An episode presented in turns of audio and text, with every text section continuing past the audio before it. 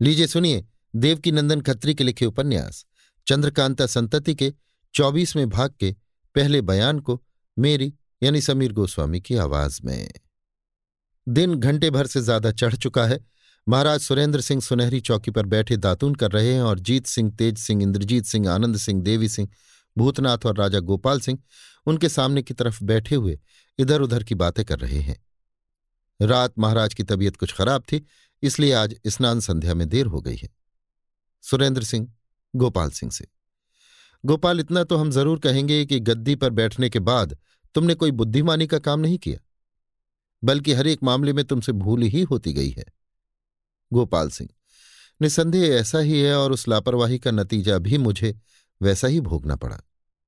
बीरेंद्र सिंह, धोखा खाए बिना कोई होशियार नहीं होता। कैद से छूटने के बाद तुमने बहुत से अनूठे काम भी किए हैं। हाँ ये तो बताओ कि दारोगा और जयपाल के लिए तुमने क्या सजा तजवीज की है? गोपाल सिंह, इस बारे में दिन रात सोचा ही करता हूँ, मगर कोई सजा ऐसी नहीं सूझती, जो उन लोगों के लायक हो और जिससे मेरा गुस्सा शांत हो। सुरेंद्र सिंह, मुस्कुराकर, मैं तो ये समझता हूँ कि ये काम भूतनाथ के हवाले किया जाए। यही उन शैतानों के लिए कोई मज़ेदार सजा तजवीज करेगा? भूतनाथ की तरफ़ देख के, क्यों जी, तुम कुछ बता सकते हो? भूतनाथ, हाथ जोड़ के, उनके योग्य क्या सजा है इसका बताना तो बड़ा ही कठिन है, मगर एक छोटी सी सजा मैं ज़रूर बता सकता हूँ। गोपाल सिंह, वो क्या? भूतनाथ, पहले तो उन्हें कच्चा पारा खिलाना चाहिए, जिसकी गर्मी से उन्हें सख्त तकलीफ़ हो जाए और तमाम बदन फूट जाए। जब जख्म खूब मज़ेदार हो जाए तो नित्य लाल मिर्च और नमक का लेप चढ़ाया जाए। जब तक वे दोनों जीते रहें, तब तक ऐसा ही होता रहे। सुरेंद्र सिंह। सजा तो हल्की नहीं है, मगर किसी की आत्मा? गोपाल सिंह। बात काटकर। खैर, उन कमबख्तों के लिए आप कुछ न सोचिए। उन्हें मैं जमानियाँ ले जाऊँगा और उसी जगह उनकी मरम्मत करूँगा। बीरेंद्र सिंह। इन सब रंज देने वाली बातों का ज़िक्र जाने दो। ये बताओ कि अगर हम लोग जमानिया की तिलिस्म की सैर करना चाहें तो कैसे कर सकते हैं? गोपाल सिंह। ये तो मैं आप ही निश्चय कर चुका हूँ कि आप लोगों को वहाँ की सैर ज़रूर कराऊँगा।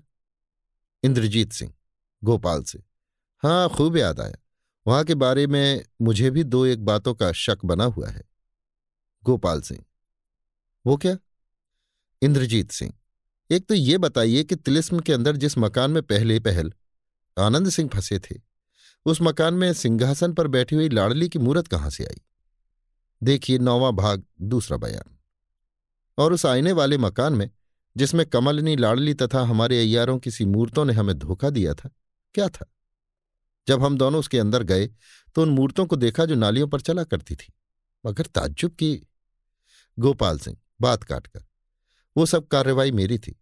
एक तौर पर मैं आप लोगों को कुछ कुछ तमाशा भी दिखाता जाता था। वे सब मूर्तें बहुत पुराने जमाने की बनी हुई हैं, मगर मैंने उन पर ताज़ा रंग रोगन चढ़ाकर कमलनी लाडली वगैरह की सूरतें बना दी थीं। इंद्रजीत सिंह। ठीक है, मेरा भी यही ख्याल था। अच्छा एक बात और बताइए। गोपाल सिंह, पूछिए। इंद्रजीत सिंह, जिस तिलिस्मी मकान में हम लोग हँसते हँसते कूद पड़े थे, उसमें कमलिनी के कई सिपाही भी जा फंसे थे और गोपाल सिंह, जी हाँ ईश्वर की कृपा से वे लोग कैद खाने में जीते जागते पाए गए और इस समय जमानिया में मौजूद हैं। उन्हीं में से एक आदमी को दारोगा ने गठरी बांधकर रोहतासगढ़ के किले में छोड़ा था जब मैं कृष्ण जिन्न बनकर पहले पहल वहाँ गया था। इंद्रजीत सिंह। ये बहुत अच्छा हुआ। उन बेचारों की तरफ़ से मुझे बहुत ही खुटका रहता था। बीरेंद्र सिंह, गोपाल सिंह से। आज दलीप शाह की जुबानी जो कुछ उसका किस्सा सुनने में आया, उससे हमें बड़ा ही आश्चर्य हुआ। यद्यपि उसका किस्सा अभी तक समाप्त नहीं हुआ और समाप्त होने तक शायद और भी बहुत सी बातें नहीं मालूम हो परंतु इस बात का ठीक ठीक जवाब तो तुम्हारे सिवाय दूसरा शायद कोई नहीं दे सकता कि तुम्हें कैद करने में माया रानी ने कौन सी ऐसी कार्रवाई की कि किसी को पता न लगा और सभी लोग धोखे में पड़ गए? यहाँ तक कि तुम्हारी समझ में भी कुछ न आया और तुम चारपाई पर से उठाकर कैद खाने में डाल दिए गए। गोपाल सिंह, इसका ठीक ठीक जवाब तो मैं नहीं दे सकता। कई बातों का पता मुझे भी नहीं लगा, क्योंकि मैं ज़्यादा देर तक बीमारी की अवस्था में पड़ा नहीं रहा। बहुत जल्द बेहोश कर दिया गया। मैं क्यों कर जान सकता था कि कमबख्त माया रानी दवा के बदले मुझे जहर पिला रही है? मगर मुझको विश्वास है कि दलीप शाह को इसका हाल बहुत ज़्यादा मालूम होगा। जीत सिंह, खैर, आज के दरबार में और हाल भी मालूम हो जाएगा। कुछ देर तक इसी तरह की बातें होती रहीं। जब महाराज उठ गए, तब सब लोग अपने ठिकाने चले गए और कारिंदे लोग दरबार की तैयारी करने लगे। भोजन आदि से छुट्टी पाने के बाद दोपहर होते होते महाराज दरबार में पधारे। आज का दरबार कल की तरह रौनकदार था और आदमियों की गिनती बनस्पत कल के आज बहुत ज़्यादा थी। महाराज की आज्ञानुसार दलीप शाह ने इस तरह अपना किस्सा बयान करना शुरू किया। मैं बयान कर चुका हूँ कि मैंने अपना घोड़ा गिरजा कुमार को देकर दारोगा का पीछा करने के लिए कहा। अतः जब वो दारोगा के पीछे चला गया, तब हम दोनों में सलाह होने लगी कि अब क्या करना चाहिए। अंत में ये निश्चय हुआ कि इस समय जमानिया न जाना चाहिए, बल्कि घर लौट चलना चाहिए। उसी समय इंद्रदेव के साथी लोग भी वहाँ आ पहुँचे। उनमें से एक का घोड़ा मैंने ले लिया और फिर हम लोग इंद्रदेव के मकान की तरफ़ रवाना हुए। मकान पर पहुंचकर इंद्रदेव ने अपने कई जासूसों और अय्यारों को हर एक बात का पता लगाने के लिए जमानिया की तरफ़ रवाना किया। मैं भी अपने घर जाने को तैयार हुआ, मगर इंद्रदेव ने मुझे रोक दिया। यद्यपि मैं कह चुका हूँ कि अपने किस्से में भूतनाथ का हाल बयान न करूँगा, तथापि मौका पड़ने पर कहीं कहीं लाचारी से उसका ज़िक्र करना ही पड़ेगा। अतः इस जगह ये कह देना ज़रूरी जान पड़ता है कि इंद्रदेव के मकान पर ही मुझे इस बात की खबर लगी कि भूतनाथ की स्त्री बहुत बीमार है। मेरे एक शागिर्द ने आकर ये संदेशा दिया और साथ ही इसके ये भी कहा कि आपकी स्त्री उसे देखने के लिए जाने की आज्ञा मांगती है। भूतनाथ की स्त्री शांता बड़ी नेक और स्वभाव की बहुत अच्छी है। मैं भी उसे बहन की तरह मानता था। इसलिए उसकी बीमारी का हाल सुनकर मुझे तरद्दुद हुआ और मैंने अपनी स्त्री को उसके पास जाने की आज्ञा दे दी तथा खबर लगी कि मेरी स्त्री शांता को लेकर अपने घर आ गई। आठ दस दिन बीत जाने पर भी ना तो जमानिया से कुछ खबर आई और न गिरजा कुमार ही लौटा। हाँ रियासत की तरफ़ से एक चिट्ठी न्योते की ज़रूर आई थी, जिसके जवाब में इंद्रदेव ने लिख दिया कि गोपाल सिंह से और मुझसे दोस्ती थी, सो वो तो चल बसे, अब उनकी क्रिया मैं अपनी आँखों से देखना पसंद नहीं करता। मेरी इच्छा तो हुई कि गिरजा कुमार का पता लगाने के लिए मैं खुद जाऊँ। मगर इंद्रदेव ने कहा कि अभी दो चार दिन और राह देख लो। कहीं ऐसा न हो कि तुम उसकी खोज में जाओ और वो यहाँ आ जाए। अतः मैंने भी ऐसा ही किया। बारहवें दिन गिरजा कुमार हम लोगों के पास आ पहुँचा। उसके साथ अर्जुन सिंह भी थे, जो हम लोगों की मंडली में एक अच्छे अय्यार गिने जाते थे। मगर भूतनाथ और इनके बीच खूब ही चकचक चली आती थी। महाराज और जीत सिंह की तरफ़ देखकर आपने सुना ही होगा कि इन्होंने एक दिन भूतनाथ को धोखा देकर कुएँ में धकेल दिया था और उसके बटुए में से कई चीज़ें निकाल ली थी। जीत सिंह हाँ मालूम है, मगर इस बात का पता नहीं लगा कि अर्जुन ने भूतनाथ के बटुए में से क्या निकाला था। इतना कहकर जीत सिंह ने भूतनाथ की तरफ़ देखा। भूतनाथ, महाराज की तरफ़ देखकर। मैंने जिस दिन अपना किस्सा सरकार को सुनाया था, उसी दिन अर्ज़ किया था कि जब वो कागज़ का मुट्ठा मेरे पास चोरी हो गया तो मुझे बड़ा ही तरद हुआ। उसके बहुत दिनों के बाद राजा गोपाल सिंह के मरने की खबर उड़ी इत्यादि। देखिए इक्कीसवां भाग, दूसरा बयान। ये वही कागज़ का मुट्ठा था जो अर्जुन सिंह ने मेरे बटुए में से निकाल लिया था तथा इसके साथ और भी कई कागज़ थे। असल बात यह है कि उन चिट्ठियों की नकल के मैंने दो मुट्ठे तैयार किए थे। एक तो हिफाजत के लिए अपने मकान में रख छोड़ा था और दूसरा मुट्ठा समय पर काम लाने के लिए हरदम अपने बटुए में रखता था। मुझे गुमान था कि अर्जुन सिंह ने जो मुट्ठा ले लिया था, उसी से मुझे नुकसान पहुँचा। मगर अब मालूम हुआ कि ऐसा नहीं हुआ। अर्जुन सिंह ने ना तो वो किसी को दिया और ना उससे मुझे कुछ नुकसान पहुँचा। हाल में जो दूसरा मुट्ठा जयपाल ने मेरे घर से चुरवा लिया था, उसी ने तमाम बखेड़ा मचाया। जीत सिंह, ठीक है, दलीप शाह की तरफ़ देख के। अच्छा तब क्या हुआ? दलीप शाह ने फिर इस तरह कहना शुरू किया। गिरजा कुमार और अर्जुन सिंह में एक तरह की नातेदारी भी है। परंतु उसका ख्याल न करके ये दोनों आपस में दोस्ती का बर्ताव रखते थे। खैर, उस समय दोनों के आ जाने से हम लोगों को खुशी हुई और इस तरह बातें होने लगीं। मैं, गिरजा कुमार, तुमने तो बहुत दिन लगा दिए। गिरजा कुमार, जी हाँ मुझे तो और भी कई दिन लग जाते मगर इत्तेफाक से अर्जुन सिंह से मुलाकात हो गई और इनकी मदद से मेरा काम बहुत जल्द हो गया। मैं खैर, ये बताओ कि तुमने किन किन बातों का पता लगाया और मुझसे विदा होकर तुम दारोगा के पीछे कहाँ तक गए? गिरजा कुमार, जयपाल को साथ लिए हुए दारोगा सीधे मनोरमा के मकान पर चला गया। उस समय मनोरमा वहाँ न थी। वो दारोगा के आने के तीन पहर बाद रात के समय अपने मकान पर पहुँची। मैं भी छिपकर किसी न किसी तरह उस मकान में दाखिल हो गया। रात को दारोगा और मनोरमा में खूब हुज्जत हुई, मगर अंत में मनोरमा ने उसे विश्वास दिला दिया कि राजा गोपाल सिंह को मारने के विषय में उससे ज़बरदस्ती पुर्जा लिखा लेने वाला मेरा आदमी न था, बल्कि वो कोई और था जिसे मैं नहीं जानती। दारोगा ने बहुत सोच विचार कर विश्वास कर लिया कि यह काम भूतनाथ का है। इसके बाद उन दोनों में जो कुछ बातें हुई उनसे यही मालूम हुआ कि गोपाल सिंह ज़रूर मर गए और दारोगा को भी यही विश्वास है। मगर मेरे दिल में ये बात नहीं बैठती। खैर, जो कुछ हो, उसके दूसरे दिन मनोरमा के मकान में से एक कैदी निकाला गया जिसे बेहोश करके जयपाल ने बेगम के मकान में पहुँचा दिया। मैंने उसे पहचानने के लिए बहुत उद्योग किया, मगर पहचान न सका, क्योंकि उसे गुप्त रखने में उन्होंने बहुत कोशिश की थी। मगर मुझे गुमान होता है कि यह ज़रूर बलभद्र सिंह होगा। अगर वो दो दिन भी बेगम के मकान में रहता तो मैं ज़रूर निश्चय कर लेता, मगर ना मालूम किस वक्त और कहाँ बेगम ने उसे पहुंचवा दिया कि मुझे इस बात का कुछ भी पता न लगा। हाँ इतना ज़रूर मालूम हो गया कि दारोगा भूतनाथ को फंसाने के फेर में पड़ा हुआ है और चाहता है किसी तरह भूतनाथ मार डाला जाए। इन कामों से छुट्टी पाकर दारोगा अकेला अर्जुन सिंह के मकान पर गया। इनसे बड़ी नरमी और खुशामद के साथ मुलाकात की और थोड़ी देर तक मीठी मीठी बातें करता रहा, जिसका तत्व ये था कि तुम दलीप शाह को लेकर मेरी मदद करो और जिस तरह हो सके भूतनाथ को गिरफ़्तार करा दो। अगर तुम दोनों की मदद से भूतनाथ गिरफ़्तार हो जाएगा तो मैं इसके बदले में दो लाख रुपया तुम दोनों को इनाम दूँगा। इसके अतिरिक्त वो आपके नाम का एक पत्र भी अर्जुन सिंह को दे गया। अर्जुन सिंह ने दारोगा का वो पत्र निकालकर मुझे दिया।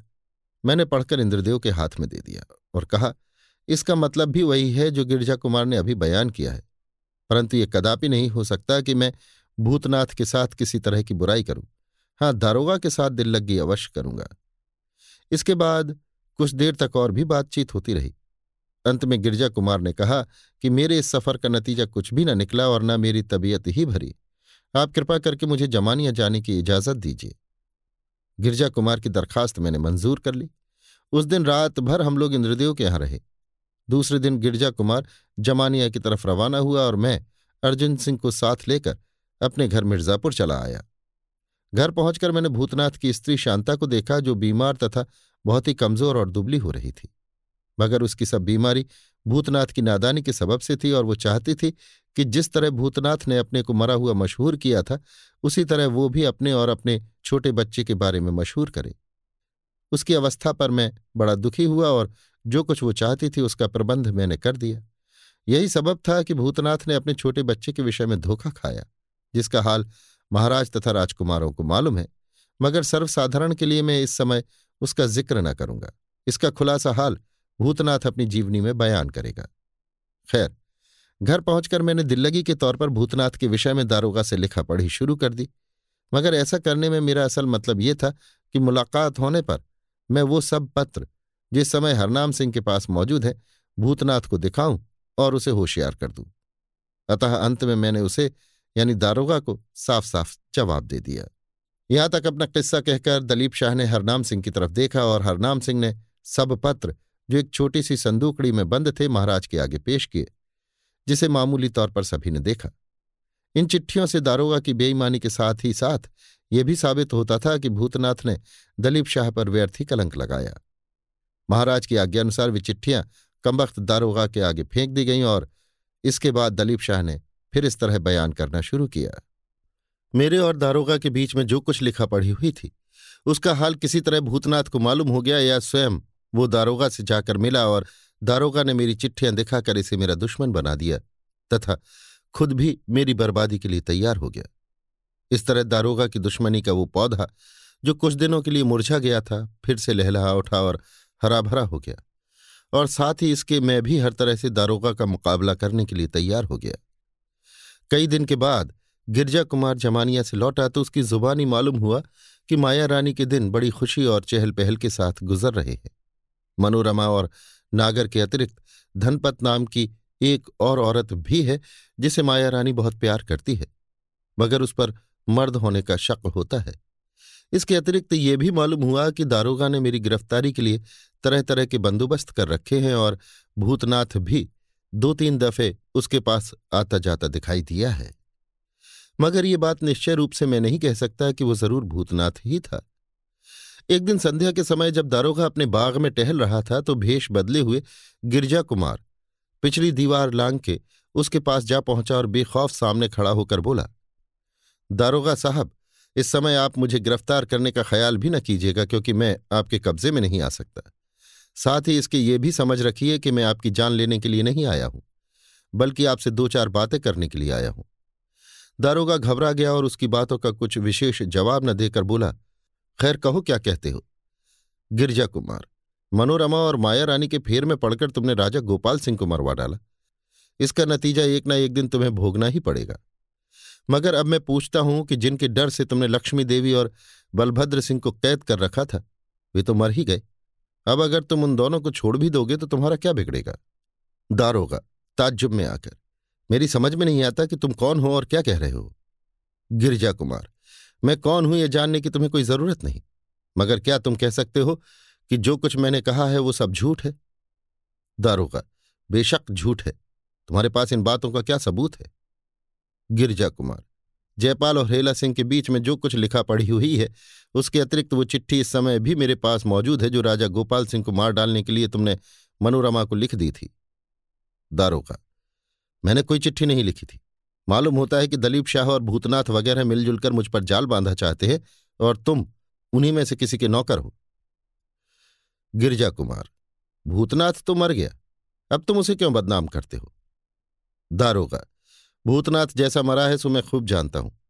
अगर खुद मुझसे मुलाकात न हुई होती तो शायद मैं धोखे में आ भी जाता। गिरजा कुमार, भूतनाथ तुम्हारे पास ना आया होगा, किसी दूसरे आदमी ने सूरत बदलकर तुम्हें धोखा दिया होगा। वो बेशक मर गया। दारोगा सिर हिलाकर। हाँ ठीक है, शायद ऐसा ही हो। मगर उन सब बातों से तुम्हें मतलब ही क्या? और तुम मेरे पास किस लिए आए हो? सो कहो। गिरजा कुमार, मैं केवल इसीलिए आया हूँ कि लक्ष्मी देवी और बलभद्र सिंह को छोड़ देने के लिए तुमसे प्रार्थना करूँ। दारोगा पहले तुम अपना ठीक ठीक परिचय दो, तब मैं तुम्हारी बातों का जवाब दूँगा। गिरजा कुमार, अपना ठीक परिचय तो नहीं दे सकता? दारोगा तब मैं तुम्हारी बातों का जवाब भी नहीं दे सकता। इतना कहकर दारोगा पीछे की तरफ़ हटा और अपने आदमियों को आवाज़ दी।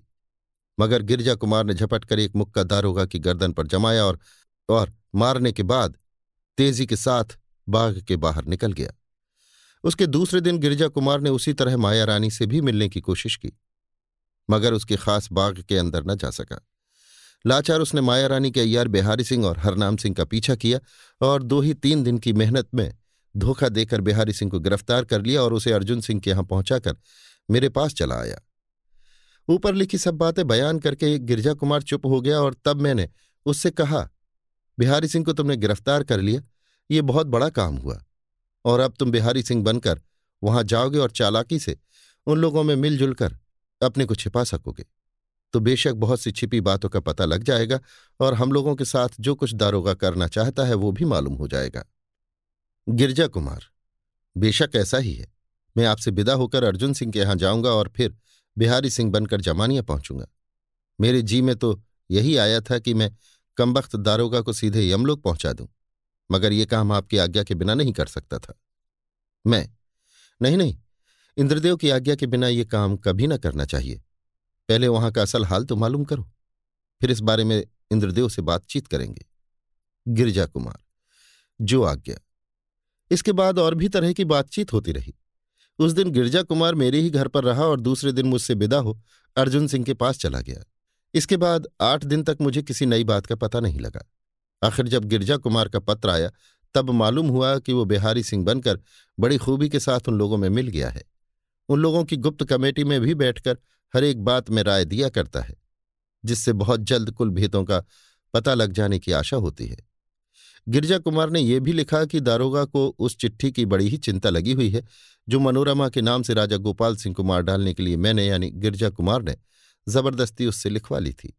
वो चाहता है कि जिस तरह हो वो चिट्ठी उसके हाथ लग जाए और इस काम के लिए लाखों रुपए खर्च करने को तैयार है। वो कहता है और वास्तव में ठीक कहता है कि उस चिट्ठी का हाल अगर लोगों को मालूम हो जाएगा तो दूसरों की कौन कहे? जमानिया की रियाया ही मुझे बुरी तरह मारने के लिए तैयार हो जाएगी। एक दिन हरनाम सिंह ने उसे राय दी कि दलीप शाह को मार डालना चाहिए। इस पर वो बहुत ही झुंझलाया और बोला, जब तक वो चिट्ठी मेरे हाथ न लग जाए, तब तक दलीप शाह और उसके साथियों को मार डालने से मुझे क्या फ़ायदा होगा? बल्कि मैं और भी बहुत जल्द बर्बाद हो जाऊँगा, क्योंकि दलीप शाह के मारे जाने से उसके दोस्त लोग ज़रूर उस चिट्ठी को मशहूर कर देंगे। इसलिए जब तक वो चिट्ठी अपने कब्जे में ना आ जाए, तब तक किसी के मारने का ध्यान भी मन में न लाना चाहिए। हाँ दलीप शाह को गिरफ़्तार करने से बेशक फ़ायदा पहुँच सकता है। अगर वो कब्जे में आ जाएगा तो उसे तरह तरह की तकलीफ़ पहुंचाकर किसी प्रकार उस चिट्ठी का पता ज़रूर लगा लूँगा। इत्यादि। वास्तव में बात भी ऐसी ही थी। इसमें कोई शक नहीं कि उसी चिट्ठी की बदौलत हम लोगों की जान बची रही। यद्यपि तकलीफें हद दर्जे की भोगनी पड़ी, मगर जान से मारने की हिम्मत दारोगा को न हुई, क्योंकि उसके दिल में विश्वास करा दिया गया था कि हम लोगों की मंडली का एक भी आदमी जिस दिन मारा जाएगा, उसी दिन वो चिट्ठी तमाम दुनिया में मशहूर हो जाएगी। इसका बहुत ही उत्तम प्रबंध किया गया है। इसके बाद कई दिन बीत गए मगर गिरजा कुमार की फिर और कोई चिट्ठी न आई। जिससे एक तरह पर तरद्दुद हुआ और जी में आया कि अब खुद जमानियाँ चलकर उसका पता लगाना चाहिए। दूसरे दिन अपने घर की हिफाजत का इंतज़ाम करके मैं बाहर निकला और अर्जुन सिंह के घर पहुँचा। ये उस समय अपने कमरे में अकेले बैठे हुए एक चिट्ठी लिख रहे थे। मुझे देखते ही उठ खड़े हुए और बोले, वाह वाह, बहुत ही अच्छा हुआ जो आप आ गए। मैं इस समय आप ही के नाम एक चिट्ठी लिख रहा था और उसे अपने शागिर्द के हाथ आपके पास भेजने वाला था। आइए बैठिए। मैं बैठकर, क्या कोई नई बात मालूम हुई है? अर्जुन सिंह, नहीं बल्कि एक नई बात हो गई। मैं, वो क्या?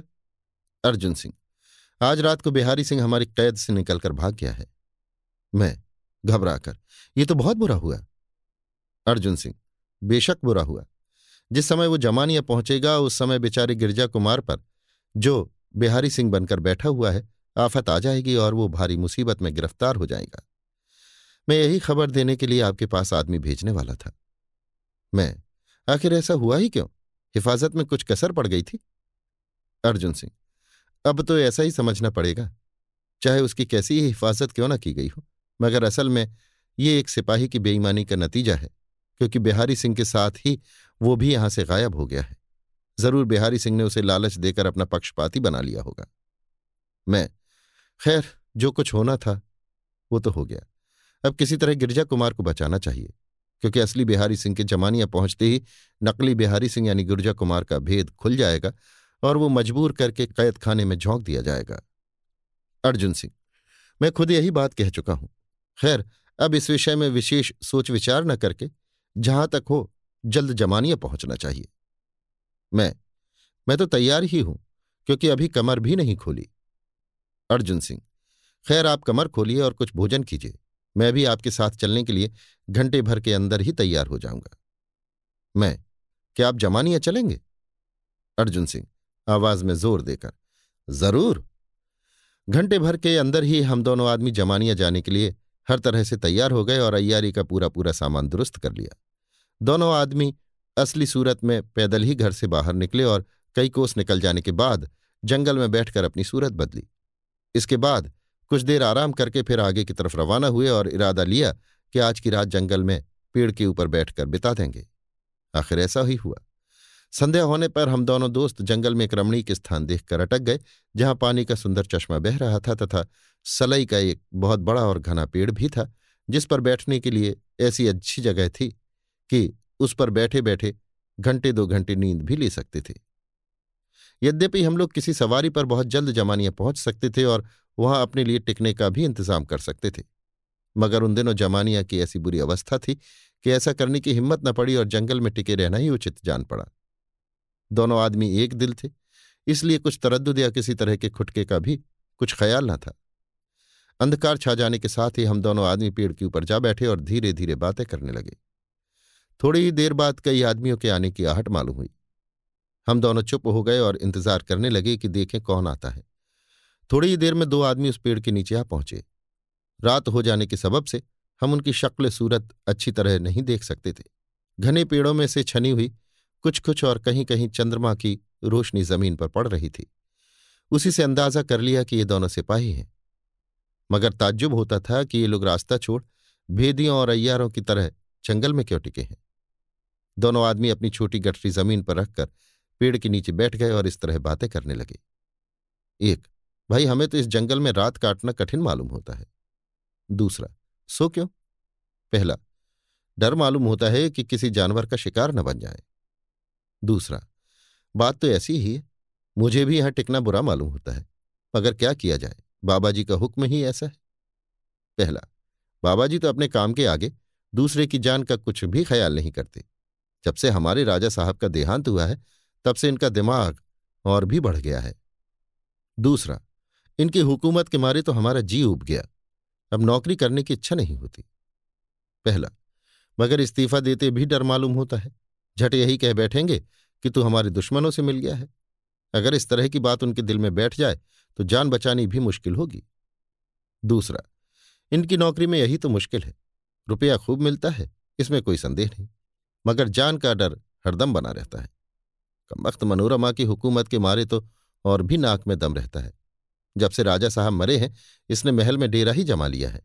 पहले डर के मारे दिखाई भी नहीं देती थी। एक बाजारू औरत का इस तरह रियासत में घुसे रहना कोई अच्छी बात है? पहला, अजी, जब हमारी रायनी साहिबा ही ऐसी हैं तो दूसरे को क्या कहें? मनोरमा तो बाबा जी की जान ही ठहरी। दूसरा, बीच में ये बेगम कम वक्त नहीं निकल पड़ी? जहाँ घड़ी घड़ी दौड़ के जाना पड़ता है।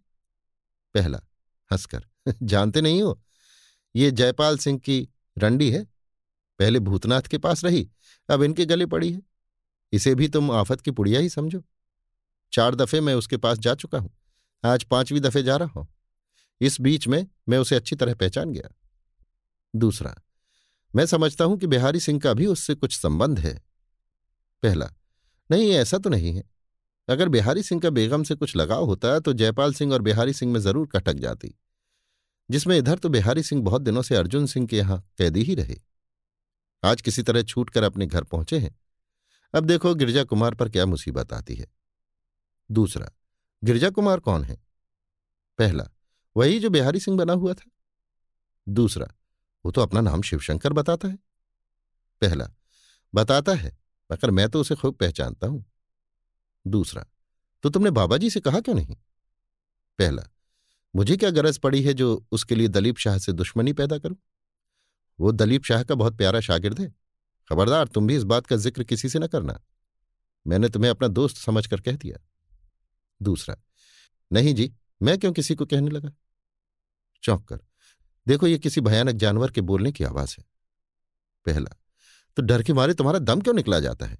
ऐसा ही है तो थोड़ी सी लकड़ी बटोर कर आग सुलगा लो या पेड़ के ऊपर चढ़कर बैठो। दूसरा, इससे तो यही बेहतर होगा कि यहाँ से चले चलें। सफ़र ही में रात काट देंगे। बाबा जी कुछ देखने थोड़े ही आते हैं। पहला, जैसा कहो। दूसरा, हमारी तो यही राय है। पहला अच्छा चलो, जिसमें तुम खुश रहो, वही ठीक। उन दोनों की बातें सुनकर हम लोगों को बहुत सी बातों का पता लग गया। गिरजा कुमार की बात सुनकर मुझे बड़ा ही दुख हुआ। साथ ही इस बात के जानने की उत्कंठा भी हुई कि वे दोनों बेगम के यहाँ क्यों जा रहे हैं। दिल दो तरफ़ से खिंचाव में पड़ गया। एक तो इच्छा हुई कि दोनों को कब्जे में करके मालूम कर लें कि बेगम के पास किस मजमून की चिट्ठी ले जा रहे हैं और अगर उचित मालूम हो तो इनकी सूरत बनाकर खुद बेगम के पास चलें। संभव है कि बहुत से भेदों का पता लग जाए। दूसरे, इस बात की भी जल्दी पड़ गई कि किसी तरह शीघ्र जमानिया पहुंचकर गिरजा कुमार की मदद करनी चाहिए। जब ये मालूम हुआ कि अब वे दोनों यहाँ से जाना चाहते हैं, तब हम लोग भी झट पेड़ से नीचे उतर आए और उन दोनों के सामने खड़े होकर मैंने कहा, नहीं, जानवरों के डर से मत भागो, हम लोग तुम्हारे साथ हैं। हम दोनों के यकायक इस तरह पेड़ से उतरकर सामने खड़े होते देख, वे दोनों डर गए। मगर कुछ देर बाद एक ने जी कड़ा करके कहा, भाई, तुम लोग कौन हो? भूत हो, प्रेत हो या जिन्न हो। मैं, डरो मत, हम लोग भूत प्रेत नहीं हैं। आदमी हैं और अय्यार हैं। तुम लोगों में जो कुछ बातें हुई हैं, हम लोग पेड़ पर बैठे बैठे सुन रहे थे। जब देखा कि अब तुम लोग जाना चाहते हो तो हम दोनों भी उतर आए। एक सिपाही, घबराई आवाज़ से, आप कहाँ के रहने वाले और कौन हैं? मैं, हम दोनों आदमी दलीप शाह के नौकर हैं। दूसरा, अगर आप दलीप शाह के नौकर हैं तो हम लोगों को विशेष नहीं डरना चाहिए। क्योंकि आप लोग ना तो हमारे मालिकों से मिलेंगे और न इस बात का ज़िक्र करेंगे कि हम लोग क्या बातें करते थे। हाँ अगर कोई हमारे दरबार का आदमी होता तो ज़रूर हम लोग बर्बाद हो जाते। मैं, बेशक ऐसा ही है, और तुम लोगों की बातों से ये जानकर हम दोनों बहुत प्रसन्न हुए कि तुम लोग नेक, ईमानदार और इंसाफ पसंद आदमी हो, और हमें यह भी उम्मीद है कि जो कुछ हम पूछेंगे उसका ठीक ठीक जवाब दोगे। दूसरा, हमारी बातों से आप जान ही चुके हैं कि हम लोग कैसे खुंखार आदमी के नौकर हैं और आप लोगों से बातें करने का कैसा बुरा नतीजा निकल सकता है? मैं। ठीक है, मगर तुम्हारे दारोगा साहब को इन बातों की खबर कुछ भी नहीं लगेगी। पहला, इस समय हम आपके काबू में हैं, क्योंकि सिपाही होने पर भी अय्यारों का मुकाबला नहीं कर सकते। इस पर ऐसी अवस्था में कि दोनों तरफ़ की गिनती बराबर हो, इसलिए इस समय आप जो कुछ चाहें, हम लोगों पर ज़बरदस्ती कर सकते हैं। मैं। नहीं नहीं हम लोग तुम पर ज़बरदस्ती नहीं करना चाहते, बल्कि तुम्हारी खुशी और हिफाजत का ख्याल रखकर अपना काम निकालना चाहते हैं। पहला, इसके अतिरिक्त हम लोगों को इस बात का भी निश्चय हो जाना चाहिए कि आप लोग वास्तव में दलीप शाह के अय्यार हैं और हम लोगों की हिफाजत के लिए आपने कोई अच्छी तरकीब सोच ली है। अगर हम लोग आपकी किसी भी बात का जवाब दें। सिपाही की आखिरी बात से हमें निश्चित हो गया कि वे लोग हमारे कब्जे में आ जाएँगे और हमारी बात मान लेंगे, और अगर ऐसा ना करते तो वे लोग कर ही कह सकते थे। आखिर हर तरह का ऊंच नीच दिखाकर हमने उन्हें राज़ी कर लिया और अपना सच्चा परिचय देकर उन्हें विश्वास करा दिया कि जो कुछ हमने कहा है, सब सच है। इसके बाद हमने जो कुछ पूछा, उन्होंने साफ़ साफ़ बता दिया और जो कुछ देखना चाहा, बेगम के नाम का पत्र इत्यादि दिखा दिया। गिरजा कुमार के बारे में तो जो कुछ पहले मालूम कर चुके थे, उससे ज़्यादा हाल कुछ मालूम न हुआ, क्योंकि उसके विषय में उन्हें कुछ विशेष खबर ही न थी। केवल इतना ही जानते थे कि असली बिहारी सिंह के पहुँचने पर नकली बिहारी सिंह यानी गिरजा कुमार गिरफ़्तार कर लिया गया। हाँ दूसरी बात यह मालूम हो गई कि वे दोनों आदमी दारोगा और जयपाल की चिट्ठी लेकर बेगम के पास जा रहे हैं।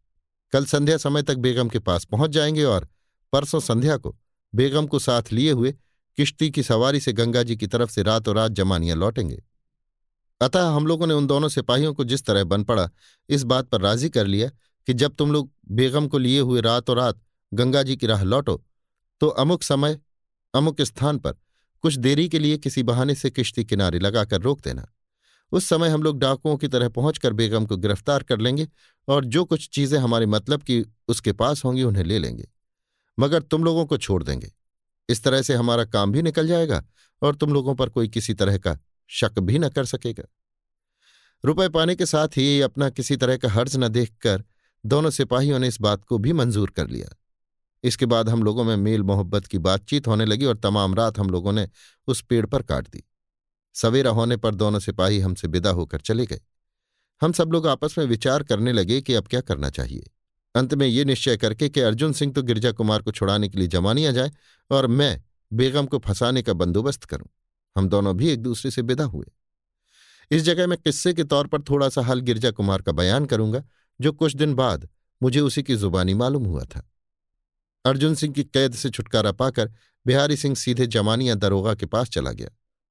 मगर ऐसे ढंग से गया कि किसी को कुछ मालूम न हुआ, न गिरजा कुमार ही को इस बात का पता लगा। रात पहर भर से कुछ ज़्यादा जा चुकी थी जब दारोगा ने नकली बिहारी सिंह अर्थात गिरजा कुमार को अपने घर बुलाया। बेचारे गिरजा कुमार को क्या खबर थी कि आज मैं मुसीबत में डाला जाऊँगा? वो बेधड़क मामूली ढंग पर बाबाजी यानी दारोगा के मकान पर चला गया और देखा कि दारोगा अकेले ऊँची गद्दी पर बैठा हुआ है और उसके सामने सात आठ सिपाही तलवार लगाए खड़े हैं। दारोगा का इशारा पाकर गिरजा कुमार उसके सामने बैठ गया। बैठने के साथ ही उन सब सिपाहियों ने एक साथ गिरजा कुमार को धर दबाया और बात की बात में हाथ पैर बाँध के छोड़ दिया। बेचारा गिरजा कुमार अकेला कुछ भी न कर सका और जो कुछ हुआ, उसने चुपचाप बर्दाश्त कर लिया। इसके बाद दारोगा ने ताली बजाई। उसी समय असली बिहारी सिंह कोठरी में से निकलकर बाहर आया और गिरजा कुमार की तरफ़ देख के बोला, अब तो तुम समझ गए होगे कि तुम्हारा भंडा फूट गया और मैं तुम्हारी कैद से छूट के निकल आया। मगर शाबाश, तुमने बड़ी खूबी के साथ मुझे धोखा देकर गिरफ़्तार किया था। अब मेरी पारी है। देखो मैं किस तरह तुमसे बदला लेता हूँ।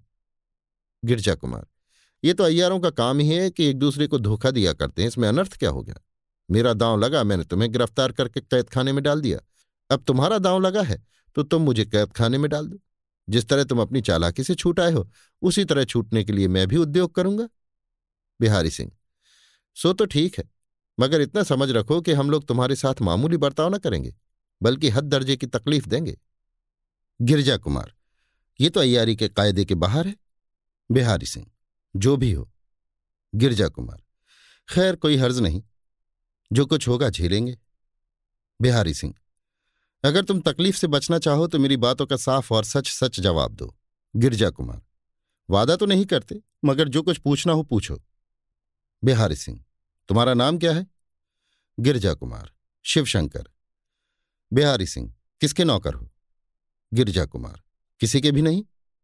बिहारी सिंह, फिर यहाँ किसके काम के लिए आए? गिरजा कुमार गुरु जी के। बिहारी सिंह, तुम्हारा गुरु कौन है? गिरिजा कुमार वही जिसे तुम जान चुके हो और जिसके यहाँ इतने दिनों तक तुम कैद थे? बिहारी सिंह, अर्जुन सिंह? गिरिजा कुमार हाँ। बिहारी सिंह, उन्हें हम लोगों से क्या दुश्मनी थी? गिरिजा कुमार कुछ भी नहीं। बिहारी सिंह, फिर यहाँ उत्पात मचाने के लिए तुम्हें भेजा क्यों? गिरजा कुमार मुझे सिर्फ़ भूतनाथ का पता लगाने के लिए भेजा था। क्योंकि उन्हें भूतनाथ से बहुत ही रंज है।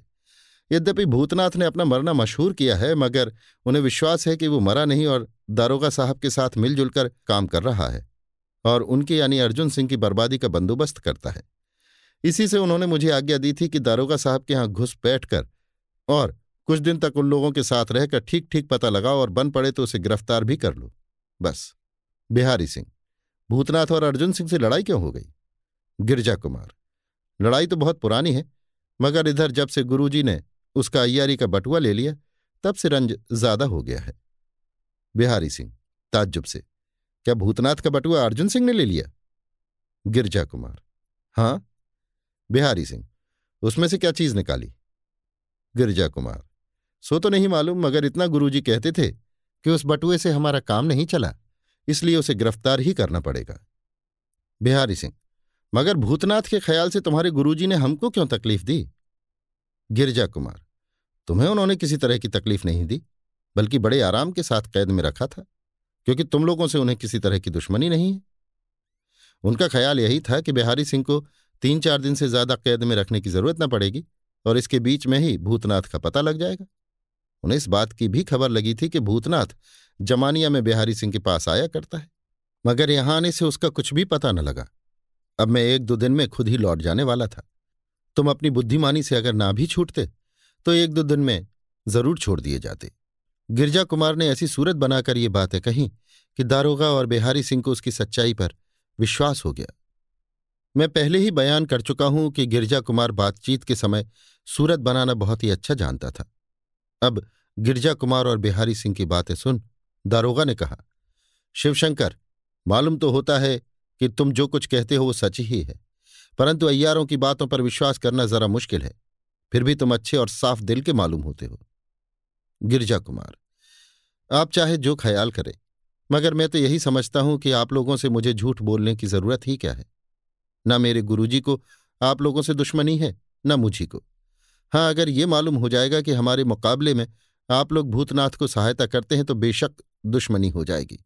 ये मैं खुले दिल से कहे देता हूँ। चाहे आप मुझे बेवकूफ़ समझें या नालायक। दारोगा नहीं नहीं शिवशंकर, हम लोग भूतनाथ की मदद किसी तरह नहीं कर सकते। हम तो उसे खुद ही ढूंढ रहे हैं। मगर उस कमबख्त का कहीं पता ही नहीं लगता। ताज्जुब नहीं कि वो वास्तव में मर ही गया हो। गिरजा कुमार, सिर हिलाकर, कदापि नहीं। अभी महीने भर से ज़्यादा न हुआ होगा कि मैंने खुद अपनी आँखों से उसे देखा था।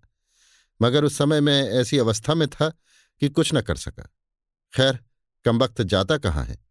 मुझे उसके दो चार ठिकाने ऐसे मालूम है कि जिसके सबब से एक ना एक दिन उसे ज़रूर गिरफ़्तार कर लूँगा।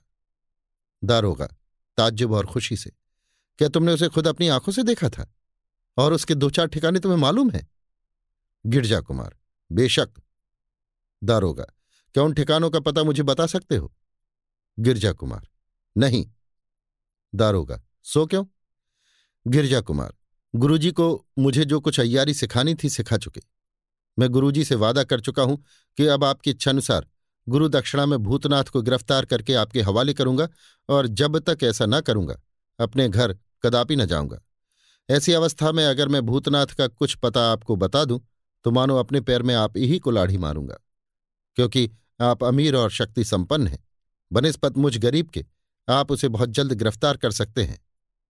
अब अगर ऐसा हुआ और वो आपके हाथ में गया तो मैं सूखा ही रह जाऊँगा और गुरु दक्षिणा न दे सकने के कारण अपने घर भी न जा सकूँगा। दारोगा, हंसकर, मगर शिवशंकर, तुम बड़े ही सीधे आदमी हो और बहुत ही साफ़ साफ़ कह देते हो। अयारों को ऐसा न करना चाहिए।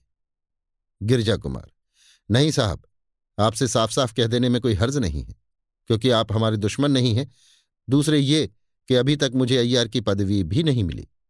जब गुरु दक्षिणा देकर अय्यार की पदवी पा जाऊँगा तो अय्यारों किसी चाल चलूँगा। अभी तो मैं एक गरीब छोकरा हूँ। दारोगा नहीं, तुम बहुत अच्छे आदमी हो। हम तुमसे खुश हैं। बिहारी सिंह की तरफ़ देख के। इस बेचारे के हाथ पैर खोल दो, गिरिजा कुमार से। मगर तुम भूतनाथ का जो कुछ पता ठिकाना जानते हो, हमें बता दो। हम तुमसे वादा करते हैं कि भूतनाथ को गिरफ़्तार करके अपना काम भी निकाल लेंगे और तुम्हारे सिर से गुरु दक्षिणा का बोझ भी उतरवा देंगे। गिरजा कुमार, मुँह बिचकाकर और सिर हिलाकर। जी नहीं। हाँ अगर इसके साथ आप और भी दो तीन बातों का वादा करें तो मैं बेशक आपकी मदद कर सकता हूँ। बिहारी सिंह, गिरजा कुमार के हाथ पैर खोलकर, तुम और जो कुछ चाहोगे बाबा जी देंगे, मगर इनकी बातों से इनकार न करो। गिरजा कुमार, अच्छी तरह बैठकर, ठीक है, मगर मैं विशेष धन दौलत नहीं चाहता और ना मुझे इसकी ज़रूरत ही है, क्योंकि ईश्वर ने मुझे बिल्कुल ही अकेला कर दिया है। न बाप, न माँ, न भाई, न भौजाई ऐसी अवस्था में मैं धन दौलत लेकर क्या करूँगा? मगर दो तीन बातों का इकरार लिए बिना मैं दारोगा साहब को कुछ भी नहीं बताऊँगा, चाहे मार ही डाला जाऊँ। दारोगा, मुस्कुराकर अच्छा अच्छा बताओ, तुम क्या चाहते हो? गिरजा कुमार, एक तो ये कि उसकी खोज में मैं अगुआ रखा जाऊँ। दारोगा, मंजूर है अच्छा और बताओ? गिरजा कुमार, बिहारी सिंह मेरी मदद के लिए दिए जाएँ, क्योंकि मैं भी इन्हें पसंद करता हूँ। दारोगा ये भी कबूल है और बोलो। गिरजा कुमार, जहाँ तक जल्द हो सके गुरु दक्षिणा के बोझ से हल्का किया जाऊँ, क्योंकि इसके लिए मैं जोश में आकर बहुत बुरी कसम खा चुका हूँ। यद्यपि गुरुजी मना करते थे कि तुम कसम न खाओ, तुम्हारे जैसे जिद्दी आदमी का कसम खाना अच्छा नहीं है। दारोगा बेशक तुम जो चाहते हो वही होगा। और कहो, गिरजा कुमार, गुरु दक्षिणा से छुट्टी पाकर मैं अय्यार की पदवी पा जाऊँ तो मुझे यहाँ किसी तरह नौकरी मिल जाए। जिसमें मेरा गुजारा चले और मेरी शादी करा दी जाए। ये मैं इसलिए कहता हूँ कि मुझे शादी करने का शौक है और मैं अपनी बिरादरी में ऐसा गरीब हूँ कि कोई मुझे लड़की देना कबूल न करेगा। दारोगा, ये सब कुछ हो जाएगा, तुम चिंता न करो और फिर तुम गरीब भी न रहोगे। अच्छा बताओ, और भी कुछ चाहते हो? गिरजा कुमार, एक बात और है। दारोगा, वो भी कह डालो।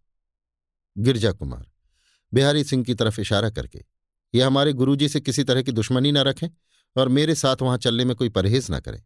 देखिए, मैं अपने दिल का हाल बहुत साफ़ कह रहा हूँ। बिहारी सिंह, ठीक है ठीक है। जो कुछ तुम कहते हो, मंजूर है। गिरजा कुमार, दारोगा की तरफ़ देखकर तो बस मैं आपका हुक्म बजा लाने के लिए दिलो जान से तैयार हूँ। दारोगा अच्छा तो अब उसके दो तीन ठिकाने जो तुम्हें मालूम है, उनका पता बताओ। गिरजा कुमार, पता क्या? अब तो मैं खुद इनको यानी बिहारी सिंह को अपने साथ ले चलकर सब कुछ दिखाऊँगा और पता लगाऊँगा। मैं उस कमबख्त को बिना ढूंढे छोड़ने वाला नहीं। मुझे आप चाणक्य की तरह जिद्दी समझिए। दारोगा अच्छा ये तो बताओ तुमने भूतनाथ को कहाँ देखा था, जिसका ज़िक्र अभी तुमने किया है? गिरजा कुमार, बेगम के मकान से बाहर निकलते हुए। बिहारी सिंह, ताज्जुब से, कौन बेगम? गिरजा कुमार, वही जिसे जयपाल सिंह अपनी समझते हैं। ताज्जुब क्या करते हैं? उसे आप साधारण औरत न समझिए। मैं साबित कर दूँगा कि उसका मकान भी भूतनाथ का एक अड्डा है, मगर वहाँ इत्तिफाक ही से वो कभी जाता है। हाँ बेगम उससे मिलने के लिए कभी कहीं जाती हैं, परंतु उसका ठीक हाल मुझे मालूम नहीं। मैंने तो अब तक उसका भी पता लगा लिया होता, मगर क्या कहूँ? गुरुजी ने कहा कि तुम जमानिया हुआ, वहाँ भूतनाथ जल्दी मिल जाएगा, नहीं तो मैं बेगम का ही पीछा करने वाला था। दारोगा, मुझे तुम्हारी इन बातों पर ताज्जुब मालूम पड़ता है। गिरजा कुमार अभी क्या है, आगे चलकर और भी ताज्जुब होगा।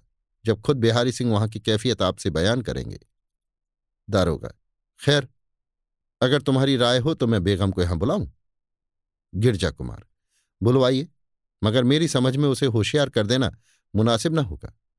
बल्कि मैं तो कहता हूँ कि इसका ज़िक्र अभी आप जयपाल सिंह से भी न कीजिए, कुछ सबूत इकट्ठा कर लेने दीजिए। दारोगा, खैर, जैसा तुम चाहते हो वैसा ही होगा। बेगम को यहाँ बुलवाकर भूतनाथ का ज़िक्र न करूँगा, बल्कि उसकी तबीयत और नीयत का अंदाज करूँगा। गिरजा कुमार हाँ तो बुलवाइए। दारोगा, तब तक तुम क्या करोगे? गिरजा कुमार, कुछ भी नहीं, अभी तो दो तीन दिन में यहाँ से न जाऊँगा, बल्कि मैं चाहता हूँ कि दो रोज मुझे आप इन्हीं यानी बिहारी सिंह की सूरत में रहने दीजिए, और बिहारी सिंह को कहिए कि अपनी सूरत बदल ले। जब बेगम आकर यहाँ से चली जाएगी, तब हम दोनों आदमी भूतनाथ की खोज में जाएँगे। दारोगा, इसमें क्या फ़ायदा है? असली सूरत में अगर तुम यहाँ रहो तो क्या कोई हर्ज है? गिरजा कुमार, हाँ, ज़रूर हर्ज है। यहाँ मैं ऐसे कई आदमियों से मिलजुल रहा हूँ, जिनसे भूतनाथ की बहुत सी बातें मालूम होने की आशा है। उन्हें अगर मेरा असल भेद मालूम हो जाएगा तो बेशक हर्ज होगा। इसके अतिरिक्त जब बेगम यहाँ आ जाए तो मैं बिहारी सिंह बना हुआ आपके सामने ऐसे ढंग पर बातें करूँगा कि ताज्जुब नहीं आपको भी इस बात का पता लग जाए कि भूतनाथ से और उससे कुछ संबंध है। दारोगा, अगर ऐसी बात है तो तुम्हारा बिहारी सिंह ही बने रहना ठीक है। गिरजा कुमार, इसी से तो मैं कहता हूँ। दारोगा, खैर ऐसा ही होगा और मैं आज ही बेगम को लाने के लिए आदमी भेजता हूँ, बिहारी सिंह की तरफ़ देखकर। तुम अपनी सूरत बदलने का भी बंदोबस्त करो। बिहारी सिंह, बहुत अच्छा। यहाँ तक बयान करके दलीप शाह चुप हो गया और कुछ दम लेकर फिर इस तरह बयान करने लगा। इस समय मेरी बातें सुन सुनकर दारोगा और जयपाल वगैरह के कलेजे पर सांप लूट रहा होगा और उस समय की बातें याद करके ये बेचैन हो रहे होंगे। क्योंकि वास्तव में गिरिजा कुमार ने उन्हें ऐसा उल्लू बनाया कि उस बात को ये कभी भूल नहीं सकते। खैर, उस समय जब हम दोनों आदमी जंगल में दारोगा के सिपाहियों से जुदा हुए, हमें गिरजा कुमार के मामले की कुछ खबर न थी। अगर खबर होती तो बेगम को न लूटते और न अर्जुन सिंह ही गिरजा कुमार की खोज में जमानिया जाते। खैर, फिर भी जो कुछ हुआ अच्छा ही हुआ। और अब मैं आगे का हाल बयान करता हूँ। अभी आप सुन रहे थे देवकी नंदन खत्री के लिखे उपन्यास, चंद्रकांता संतति के चौबीसवें भाग के पहले बयान को मेरी यानी समीर गोस्वामी की आवाज़ में। लीजिए सुनिए देवकी नंदन खत्री के लिखे उपन्यास, चंद्रकांता संतति के चौबीसवें भाग के दूसरे बयान को मेरी यानी समीर गोस्वामी की आवाज़ में। दलीप शाह ने फिर इस तरह अपना किस्सा शुरू किया। गिरजा कुमार ने अपनी बातचीत में दारोगा और बिहारी सिंह को ऐसा उल्लू बनाया कि उन लोगों को गिरजा कुमार पर पूरा पूरा भरोसा हो गया और वो खुशी के साथ जमानिया में रहकर बेगम का इंतज़ार करने लगा। बल्कि दारोगा के साथ जाकर उसने खास बाग का रास्ता और माया रानी को भी देख लिया था। इधर अर्जुन सिंह गिरजा कुमार की खोज में जमानिया गए और मैं बेगम को गिरफ़्तार करने की फ़िक्र में पड़ा। पहले तो मैं अपने घर गया और वहाँ से कई आदमियों का इंतज़ाम करके लौटा। फिर ठीक समय पर गंगा के किनारे उस ठिकाने पहुँच गया जहाँ बेगम की किश्ती किनारे लगाकर लूट लेने की बातचीत कही बदी थी। मैं इस घटना का हाल बहुत बढ़ाकर न कहूँगा कि बेगम की किश्ती क्यों कराई और क्या क्या हुआ तथा मैंने किसको किस तरह गिरफ़्तार किया। संक्षेप में केवल इतना ही कहूँगा कि बेगम पर मैंने कब्जा कर लिया और जो चीज़ें उसके पास थीं, सब ले ली गईं। उन्हीं चीज़ों में ये सब कागज़ और वो हीरे की अंगूठी थी, जो भूतनाथ बेगम के यहाँ से ले आया और जो इस समय दरबार में मौजूद है। आगे चलकर मैं इन चीज़ों का हाल बयान करूँगा और ये भी कहूँगा कि ये सब चीज़ें मेरे कब्जे में आकर फिर क्यों कर निकल गई। इस समय मैं पुनः गिरजा कुमार का हाल बयान करूँगा, जो उसी की जुबानी मुझे मालूम हुआ था। गिरजा कुमार जमानिया में बैठा हुआ दारोगा के साथ बेगम का इंतज़ार कर रहा था।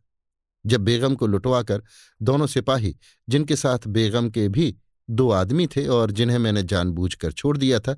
रोते कलपते हुए जमानिया पहुँचे तो सीधे दारोगा के पास चले गए। उस समय वहाँ सूरत बदले हुए असली बिहारी सिंह और गिरजा कुमार भी बिहारी सिंह बना हुआ बैठा था।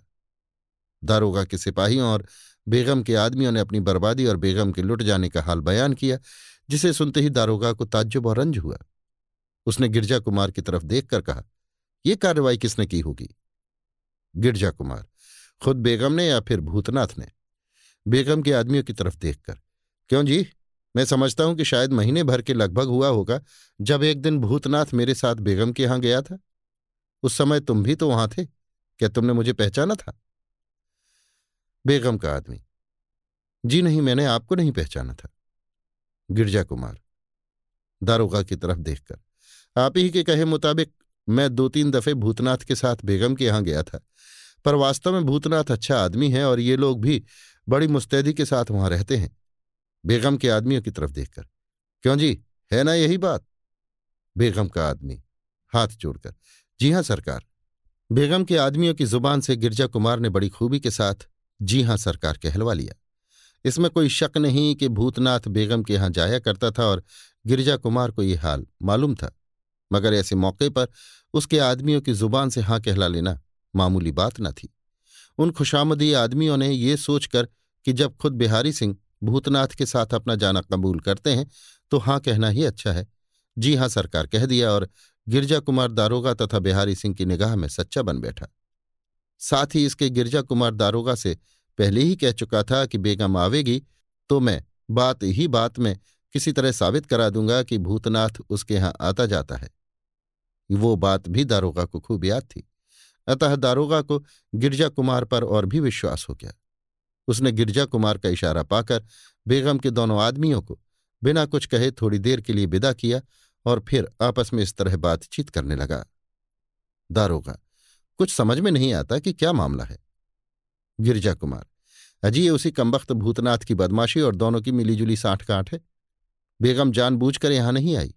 अगर वो आती तो उसके आदमियों की तरह खास उसकी ज़ुबान से भी मैं इस बात को साबित करा देता कि उससे और भूतनाथ से ताल्लुक है, और इसीलिए मैं अभी तक बिहारी सिंह बना हुआ था।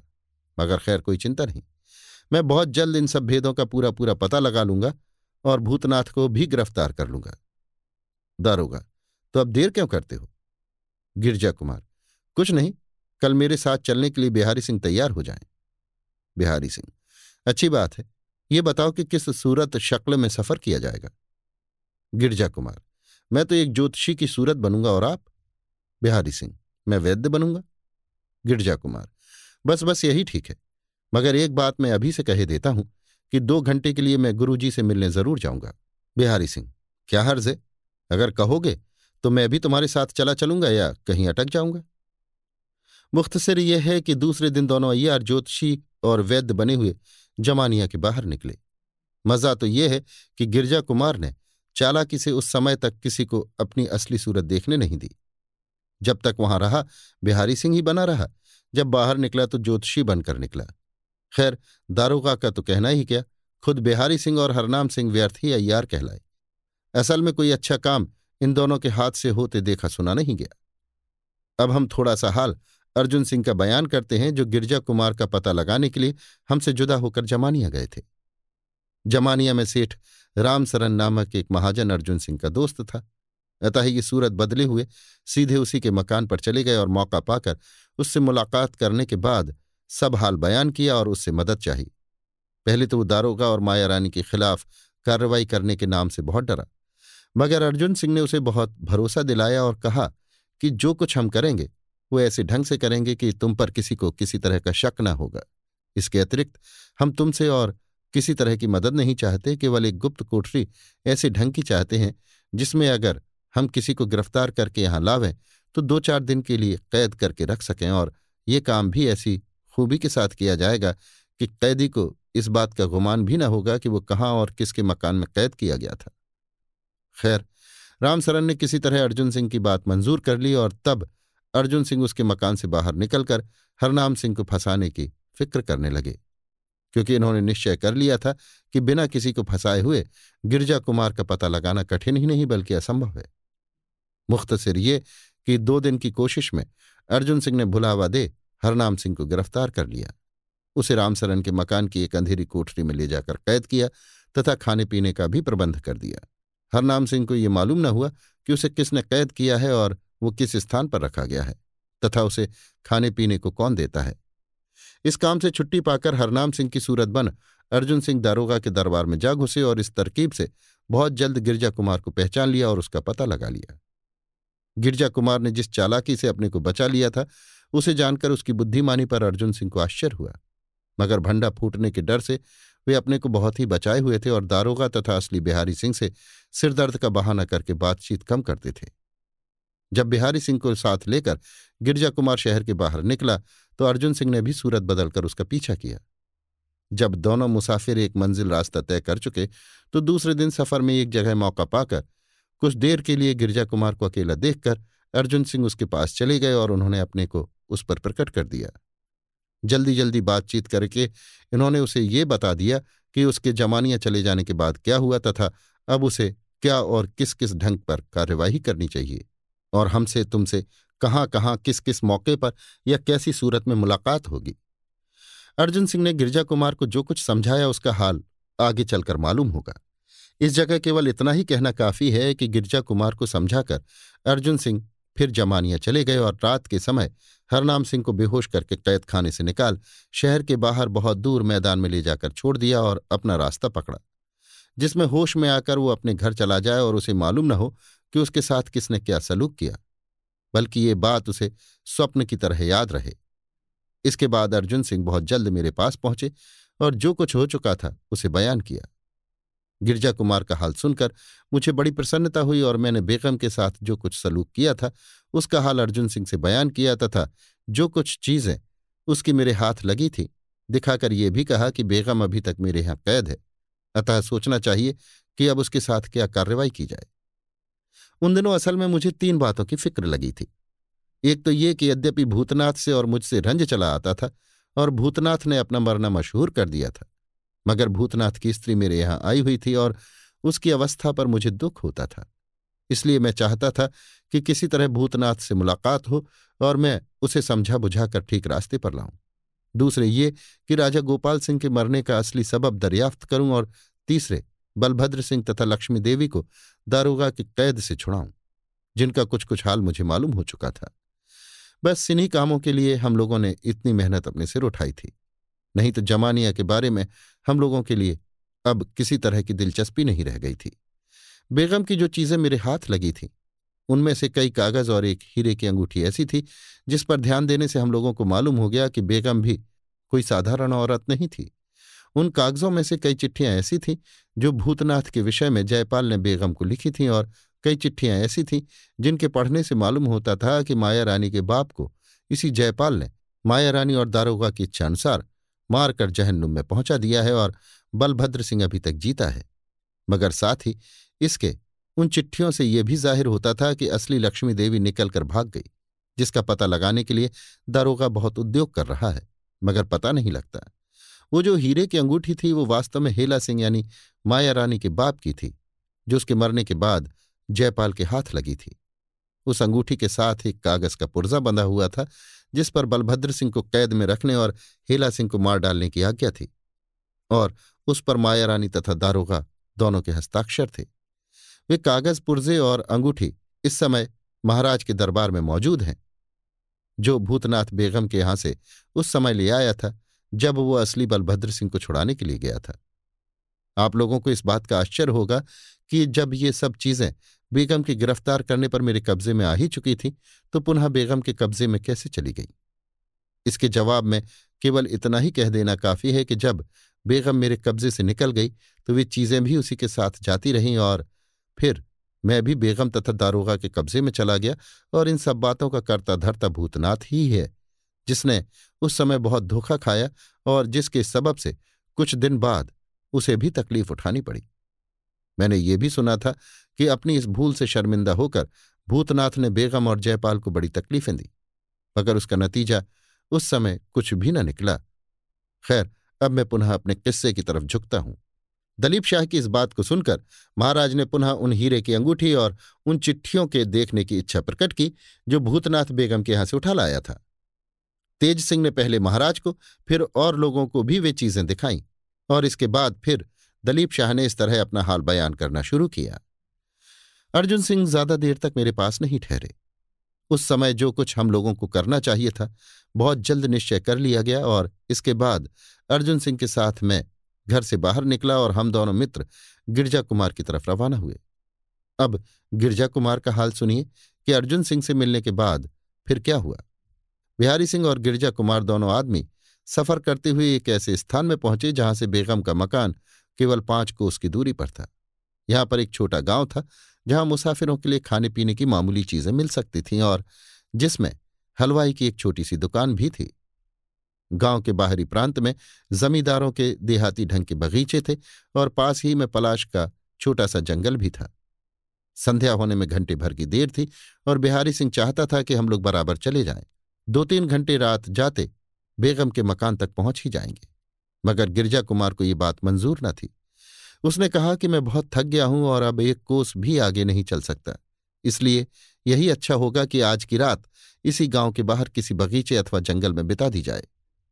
यद्यपि दोनों की राय दो तरह की थी, मगर बिहारी सिंह को लाचार हो गिरजा कुमार की बात माननी पड़ी और ये निश्चय करना ही पड़ा कि आज की रात अमुक बगीचे में बिताई जाएगी। अस्तु संध्या हो जाने पर दोनों आदमी गाँव में हलवाई की दुकान पर गए और वहाँ पूरी तरकारी बनवाकर पुनः गाँव के बाहर चले आए। चांदनी निकली हुई थी और चारों तरफ़ सन्नाटा छाया हुआ था।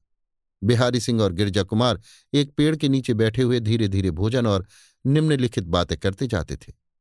गिरजा कुमार, आज की भूख में ये पूरियाँ बड़ा ही मज़ा दे रही हैं।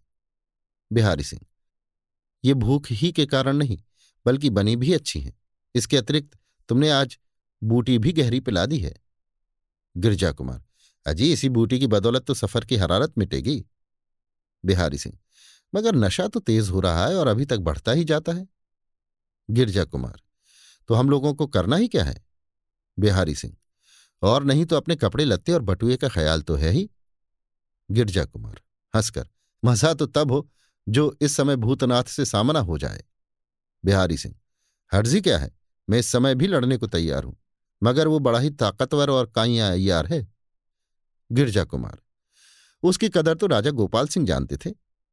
बिहारी सिंह, मेरे ख्याल से तो ये बात नहीं है। गिरजा कुमार, तुम्हें खबर नहीं है, अगर कभी मौका मिला तो मैं इस बात को साबित कर दूँगा। बिहारी सिंह, किस ढंग से साबित करोगे? गिरजा कुमार, खुद राजा गोपाल सिंह की जबान से। बिहारी सिंह, हंसकर, क्या भंग के नशे में पागल हो गए हो? राजा गोपाल सिंह अब कहाँ हैं? गिरजा कुमार, असल बात तो यह है कि मुझे राजा गोपाल सिंह के मरने का विश्वास ही नहीं है। बिहारी सिंह, चौकन्ना होकर, सो क्यों? तुम्हारे पास उनके जीते रहने का क्या सबूत है? गिरजा कुमार, बहुत कुछ सबूत है, मगर इस विषय पर मैं हुज्जत या बहस करना पसंद नहीं करता। जो कुछ असल बात है, तुम स्वयं जानते हो, अपने दिल से पूछ लो। बिहारी सिंह, मैं तो यही जानता हूँ कि राजा साहब मर गए। गिरजा कुमार खैर, ये तो मैं कही चुका हूँ कि इस विषय पर बहस न करूँगा। बिहारी सिंह, मगर बताओ तो सही कि तुमने क्या समझ के ऐसा कहा?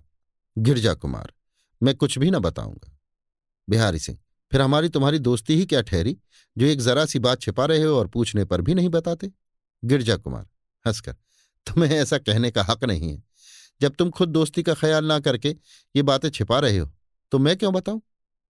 बिहारी सिंह, संकोच के साथ मैं तो कुछ भी नहीं छिपाता। गिरजा कुमार अच्छा मेरे सिर पर हाथ रख के कह तो दो कि वास्तव में राजा साहब मर गए। मैं अभी साबित कर देता हूँ कि तुम छिपाते हो या नहीं। अगर तुम सच कह दोगे तो मैं भी बता दूँगा कि इसमें कौन सी नई बात पैदा हो गई और क्या रंग खिला चाहता है। बिहारी सिंह, कुछ सोचकर, पहले तुम बताओ फिर मैं बताऊँगा। इस समय बिहारी सिंह नशे में मस्त था। एक तो गिरजा कुमार ने उसे भंग पिला दी थी, दूसरे उसने जो पूरियाँ खाई थी, उसमें भी एक प्रकार का बेढब नशा मिला हुआ था, क्योंकि वास्तव में उस हलवाई के यहाँ अर्जुन सिंह ने पहले ही से प्रबंध कर लिया था और ये बातें गिरजा कुमार से कही बदी थी, जैसा कि ऊपर के बयान से आपको मालूम हो चुका है। अतः गिरजा कुमार ने पहले ही से एक दवा खा ली थी, जिससे उन पूरियों का असर उस पर कुछ भी न हुआ। मगर बिहारी सिंह धीरे धीरे अलमस्त हो गया और थोड़ी ही देर में बेहोश होने वाला था। वो ऐसा मस्त और दिल खुश करने वाला नशा था जिसके वश में होकर बिहारी सिंह ने अपने दिल का भेद खोल दिया। मगर अफसोस, भूतनाथ ने हमारी कुल मेहनत पर मिट्टी डाल दी और हम लोगों को बर्बाद कर दिया। उस भेद का पता लग जाने पर भी हम लोग कुछ न कर सके, जिसका सबब आगे चलकर आपको मालूम होगा। जब गिरजा कुमार और बिहारी सिंह से बातें हो रही थी, उसी समय हम दोनों मित्र भी वहाँ थोड़ी ही दूर पर छिपे हुए खड़े थे और इंतज़ार कर रहे थे कि बिहारी सिंह बेहोश हो जाए और गिरजा कुमार बुलाए। तो हम दोनों भी वहाँ जा पहुँचे। गिरजा कुमार ने पुनः ज़ोर देकर कहा, ऐसा नहीं हो सकता। पहले तुम्ही को दिल का पर्दा खोल के और सच्चा सच्चा हाल कह के दोस्ती का परिचय देना चाहिए। और ये बात मुझसे छिपी नहीं रह सकती कि तुमने सच कहा या झूठ, क्योंकि जो कुछ भेद है, उसे मैं खूब जानता हूँ। बिहारी सिंह, मुझे भी ऐसा ही मालूम होता है। खैर, अब कोई बात मैं तुमसे न छिपाऊँगा। सब भेद साफ़ कह दूँगा। मगर इस समय मैं केवल इतना ही कहूँगा कि वास्तव में राजा साहब मरे नहीं बल्कि अभी तक जीते हैं। गिरजा कुमार, इतना तो मैं खुद कह चुका हूँ। इससे ज़्यादा कुछ कहो तो मुझे विश्वास हो। गिरजा कुमार की बात का बिहारी सिंह कुछ जवाब दिया ही चाहता था कि सामने से एक आदमी आता हुआ दिखाई पड़ा, जो पास आते ही चांदनी के सबब से बहुत जल्द पहचान लिया गया कि भूतनाथ है। बिहारी सिंह ने जो भूतनाथ को देखकर घबरा गया था, गिरजा कुमार से कहा, लो, संभल जाओ, भूतनाथ आ पहुँचा। दोनों आदमी संभल कर खड़े हो गए और भूतनाथ भी वहाँ पहुंचकर दिलेराना ढंग पर उन दोनों के सामने अकड़कर खड़ा हो गया और बोला, तुम दोनों को मैं खूब पहचानता हूँ और मुझे यकीन है कि तुम लोगों ने भी मुझे पहचान लिया होगा कि ये भूतनाथ है। बिहारी सिंह, बेशक मैंने तुमको पहचान लिया, मगर तुमको हम लोगों के बारे में धोखा हुआ है। भूतनाथ, हंसकर, मैं तो कभी धोखा खाता ही नहीं। मुझे खूब मालूम है कि तुम दोनों बिहारी सिंह और गिरजा कुमार हो, और साथ ही इसके मुझे ये भी मालूम है कि तुम लोग मुझे गिरफ़्तार करने के लिए जमानिया से बाहर निकले हो। मुझे तुम अपने ऐसा बेवकूफ़ ना समझो, गिरजा कुमार की तरफ़ बताकर। जिसे तुम लोगों ने आज तक नहीं पहचाना और जिसे तुम अभी तक शिवशंकर समझे हुए हो, उसे मैं खूब जानता हूँ कि यह दलीप शाह का शागिर्द गिरजा कुमार है। जरा सोचो तो सही कि तुम्हारे ऐसा बेवकूफ़ आदमी मुझे क्या गिरफ़्तार करेगा, जिसे एक लौंडे यानी गिरजा कुमार ने धोखे में डालकर उल्लू बना दिया, और जो इतने दिनों तक साथ रहने पर भी गिरजा कुमार को पहचान न सका। खैर, इसे जाने दो। पहले अपनी हिम्मत और बहादुरी का अंदाज कर लो। देखो, मैं तुम्हारे सामने खड़ा हूँ। मुझे गिरफ़्तार करो तो सही। भूतनाथ की बातें सुनकर बिहारी सिंह हैरान, बल्कि बदहवास हो गया, क्योंकि वो भूतनाथ की जीवट और उसकी ताकत को खूब जानता था और उसे विश्वास था कि इस तरह खुले मैदान, भूतनाथ को गिरफ़्तार करना दो चार आदमियों का काम नहीं है। साथ ही वो ये सुनकर और भी घबरा गया कि हमारा साथी वास्तव में शिवशंकर या हमारा मददगार नहीं है। बल्कि हमें धोखे में डालकर उल्लू बनाने और भेद ले लेने वाला एक चालाकैयार है। इससे मैंने जो गोपाल सिंह के जीते रहने का भेद बता दिया, सो अच्छा नहीं किया। इसी घबराहट में बिहारी सिंह का नशा पूरे दर्जे पर पहुँच गया और सिर नीचा करके सोचता ही सोचता वो बेहोश होकर ज़मीन पर लंबा हो गया। उस समय गिरिजा कुमार की तरफ़ देख के भूतनाथ ने कहा, तुम इस बात का ख्याल छोड़ दो कि मेरे सामने से भाग जाओगे या चिल्लाकर लोगों को इकट्ठा कर लोगे। गिरजा कुमार मगर मुझसे आपको किसी तरह की दुश्मनी ना होनी चाहिए, क्योंकि मैंने आपका कुछ नुकसान नहीं किया है। भूतनाथ, सिवाय इसके कि मुझे गिरफ़्तार करने की फ़िक्र में थे। गिरजा कुमार, कदापि नहीं, ये तो एक तरकीब थी, जिससे कि मैंने अपने को कैद होने से बचा लिया। यही सबब था कि इस समय मैंने इसे, यानी बिहारी सिंह को, धोखा देकर बेहोशी की दवा दी और इसे बांधकर अपने घर ले जाने वाला था। भूतनाथ, तुम्हारी बातें मान लेने योग्य हैं। मगर मैं इस बात को भी खूब जानता हूँ कि तुम बड़े बातूनी हो और बातों के जाल में बड़े बड़े चालाकों को फंसाकर उल्लू बना सकते हो। इतना कहकर भूतनाथ ने अपनी जेब में से कपड़े का एक टुकड़ा निकालकर गिरजा कुमार के मुँह पर रख दिया और फिर गिरजा कुमार को दीन दुनिया की कुछ भी खबर न रही। इसके बाद क्या हुआ सुसे मालूम नहीं और ना मैं ही जानता हूँ, क्योंकि इस विषय में मैं वही बयान करूँगा जो गिरजा कुमार ने मुझसे कहा था। हम दोनों मित्र जो उस समय छिपे हुए बैठे थे, बैठे बैठे घबरा गए और जब लाचार होकर उस बाग में गए तो न गिरजा कुमार को देखा, न बिहारी सिंह को पाया। कुछ पता न लगा कि दोनों कहाँ गए, क्या हुए या उन पर कैसी बीती। बहुत खोजा पता लगाया, कई दिन तक उस इलाके में घूमते रहे, मगर नतीजा कुछ न निकला। लाचार अफसोस करते हुए अपने घर की तरफ़ लौट आए। अब बहुत विलंब हो गया, महाराज भी घबरा गए होंगे। जीत सिंह की तरफ़ देखकर यदि आज्ञा हो तो मैं अपनी राम कहानी यहीं पर रोक दूँ और जो कुछ बाकी है, उसे कल के दरबार में बयान करूँ। इतना कहकर दलीप शाह चुप हो गया और महाराज का इशारा पाकर जीत सिंह ने उसकी बात मंजूर कर ली। दरबार बर्खास्त हुआ और लोग अपने अपने डेरे की तरफ़ रवाना हुए। अभी आप सुन रहे थे देवकी नंदन खत्री के लिखे उपन्यास, चंद्रकांता संतति के चौबीसवें भाग के दूसरे बयान को मेरी यानी समीर गोस्वामी की आवाज़ में। लीजिए सुनिए देवकी नंदन खत्री के लिखे उपन्यास, चंद्रकांता संतति के चौबीसवें भाग के तीसरे बयान को मेरी यानी समीर गोस्वामी की आवाज़ में। दूसरे दिन मामूली ढंग पर दरबार लगा और दलीप शाह ने इस तरह अपना हाल बयान करना शुरू किया। कई दिन बीत गए, मगर मुझे गिरजा कुमार का कुछ पता न लगा और न इस बात का ही ख्याल हुआ कि वो भूतनाथ के कब्जे में चला गया होगा। हाँ जब मैं गिरजा कुमार की खोज में सूरत बदलकर घूम रहा था, तब इस बात का पता ज़रूर लग गया कि भूतनाथ मेरे पीछे पड़ा हुआ है और दारोगा से मिलकर मुझे गिरफ़्तार करा देने का बंदोबस्त कर रहा है। उस मामले के कई सप्ताह बाद, एक दिन आधी रात के समय भूतनाथ पागलों किसी हालत में मेरे घर आया और उसने मेरा लड़का समझकर अपने हाथ से खुद अपने लड़के का खून कर दिया, जिसका रंज इस ज़िंदगी में उसके दिल से नहीं निकल सकता और जिसका खुलासा हाल वो स्वयं अपनी जीवनी में बयान करेगा। इसी के थोड़े दिन बाद भूतनाथ की बदौलत में दारोगा के कब्जे में जा फंसा। जब तक मैं स्वतंत्र रहा, मुझे गिरजा कुमार का हाल कुछ भी मालूम न हुआ। जब मैं पराधीन होकर कैद खाने में गया और वहाँ गिरजा कुमार से, जिसे भूतनाथ ने दारोगा के सुपुर्द कर दिया था, मुलाकात हुई, तब गिरजा कुमार की जुबानी सब हाल मालूम हुआ। भूतनाथ के कब्जे में पड़ जाने के बाद, जब गिरजा कुमार होश में आया तो उसने अपने को एक पत्थर के खंभे के साथ बंधा हुआ पाया, जो किसी सुंदर सजे हुए कमरे के बाहरी दालान में था। वो चौकन्ना होकर चारों तरफ़ देखने और गौर करने लगा। मगर इस बात का निश्चय न कर सका कि ये मकान किसका है। हाँ, शक होता था कि ये दारोगा का मकान होगा, क्योंकि अपने सामने भूतनाथ के साथ ही साथ बिहारी सिंह और दारोगा साहब को भी बैठे हुए देखा। गिरजा कुमार, दारोगा बिहारी सिंह और भूतनाथ में देर तक तरह तरह की बातें होती रहीं। और गिरजा कुमार ने भी बातों की उलझन में उन्हें ऐसा फंसाया कि किसी तरह असल भेद का वे लोग पता न लगा सके। मगर फिर भी गिरजा कुमार को उनके हाथों छुट्टी न मिली और वो तिलिस्म के अंदर वाले कैद खाने में ठूंस दिया गया। हाँ उसे इस बात का विश्वास हो गया कि वास्तव में राजा गोपाल सिंह मरे नहीं, बल्कि कैद कर लिए गए हैं।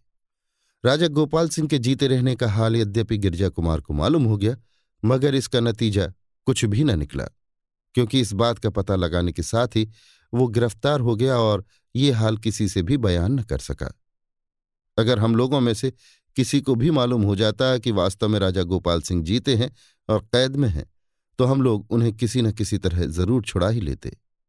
मगर अफसोस, बहुत दिनों तक खोजने और पता लगाने पर भी जब गिरजा कुमार का कुछ हाल मालूम न हुआ, तब लाचार होकर मैं इंद्रदेव के पास गया और सब हाल बयान करने के बाद मैंने इनसे सलाह पूछी कि अब क्या करना चाहिए। बहुत गौर करने के बाद इंद्रदेव ने कहा कि मेरा दिल यही कहता है कि गिरजा कुमार गिरफ़्तार हो गया और इस समय दारोगा के कब्जे में है। इसका पता इस तरह लग सकता है कि तुम किसी तरह दारोगा को गिरफ़्तार करके ले आओ और उसकी सूरत बनकर पाँच दस दिन उसके मकान में रहो। इसी बीच में उसके नौकरों की जुबानी कुछ न कुछ हाल गिरजा कुमार का ज़रूर मालूम हो जाएगा। मगर इसमें कुछ शक नहीं कि दारोगा को गिरफ़्तार करना जरा मुश्किल है। इंद्रदेव की राय मुझे बहुत पसंद आई और मैं दारोगा को गिरफ़्तार करने की फ़िक्र में पड़ा। इंद्रदेव से विदा होकर मैं अर्जुन सिंह के घर गया और जो कुछ सलाह हुई थी बयान किया। इन्होंने भी ये राय पसंद की और इस काम के लिए मेरे साथ जमानियाँ चलने को तैयार हो गए। अतः हम दोनों आदमी भेष बदलकर घर से निकले और जमानिया की तरफ़ रवाना हुए। संध्या हुआ ही चाहती थी जब हम दोनों आदमी जमानिया शहर के पास पहुँचे। उस समय सामने से दारोगा का एक सिपाही आता हुआ दिखाई पड़ा। हम लोग बहुत खुश हुए और अर्जुन सिंह ने कहा, लो भाई, सगुन तो बहुत अच्छा मिला कि शिकार सामने आ पहुँचा और चारों तरफ़ सन्नाटा भी छाया हुआ है। इस समय इसे ज़रूर गिरफ़्तार करना चाहिए। इसके बाद इसी की सूरत बनकर दारोगा के पास पहुँचना और उसे धोखा देना चाहिए। हम दो आदमी थे और सिपाही अकेला था। ऐसी अवस्था में किसी तरह की चालबाजी की ज़रूरत न थी। केवल तकरार कर लेना ही काफ़ी था। हुज्जत और तकरार करने के लिए किसी मसाले की ज़रूरत नहीं पड़ती। जरा छेड़ देना ही काफ़ी होता है। पास आने पर अर्जुन सिंह ने जानबूझकर उसे धक्का दे दिया और वो भी दारोगा के घमंड पर फूला। हम लोगों से उलझ पड़ा। आखिर हम लोगों ने उसे गिरफ़्तार कर लिया और बेहोश करके वहाँ से दूर एक सन्नाटे के जंगल में ले जाकर उसकी तलाशी लेने लगे। उसके पास से भूतनाथ के नाम की एक चिट्ठी निकली जो खास दारोगा के हाथ की लिखी हुई थी और जिसमें ये लिखा हुआ था, प्यारे भूतनाथ, कई दिनों से हम तुम्हारा इंतज़ार कर रहे हैं। अब ठीक ठीक बताओ कि कब मुलाकात होगी और कब तक काम हो जाने की उम्मीद है। इस चिट्ठी को पढ़कर हम दोनों ने सलाह की कि इस आदमी को छोड़ देना चाहिए और इसके पीछे चलकर देखना चाहिए कि भूतनाथ कहाँ रहता है। उसका पता लग जाने से बहुत काम निकलेगा। हम दोनों ने वो चिट्ठी फिर उस आदमी की जेब में रख दी और उसे उठाकर पुनः सड़क पर लाकर डाल दिया जहाँ उसे गिरफ़्तार किया था। इसके बाद लखलखा सुंघाकर हम दोनों दूर हटकर आड़ में खड़े हो गए और देखने लगे कि वो होश में आकर क्या करता है। उस समय रात आधी से ज़्यादा जा चुकी थी। होश में आने के बाद आदमी ताज्जुब और तरद्दुद में थोड़ी देर तक इधर उधर घूमता रहा और इसके बाद आगे की तरफ़ चल पड़ा। हम लोग भी आड़ देते हुए उसके पीछे पीछे चल पड़े। आसमान पर सुबह की सफेदी फैलना ही चाहती थी, जब हम लोग एक घने और सुहावने जंगल में पहुँचे। थोड़ी देर तक चलकर वो आदमी एक पत्थर की चट्टान पर बैठ गया।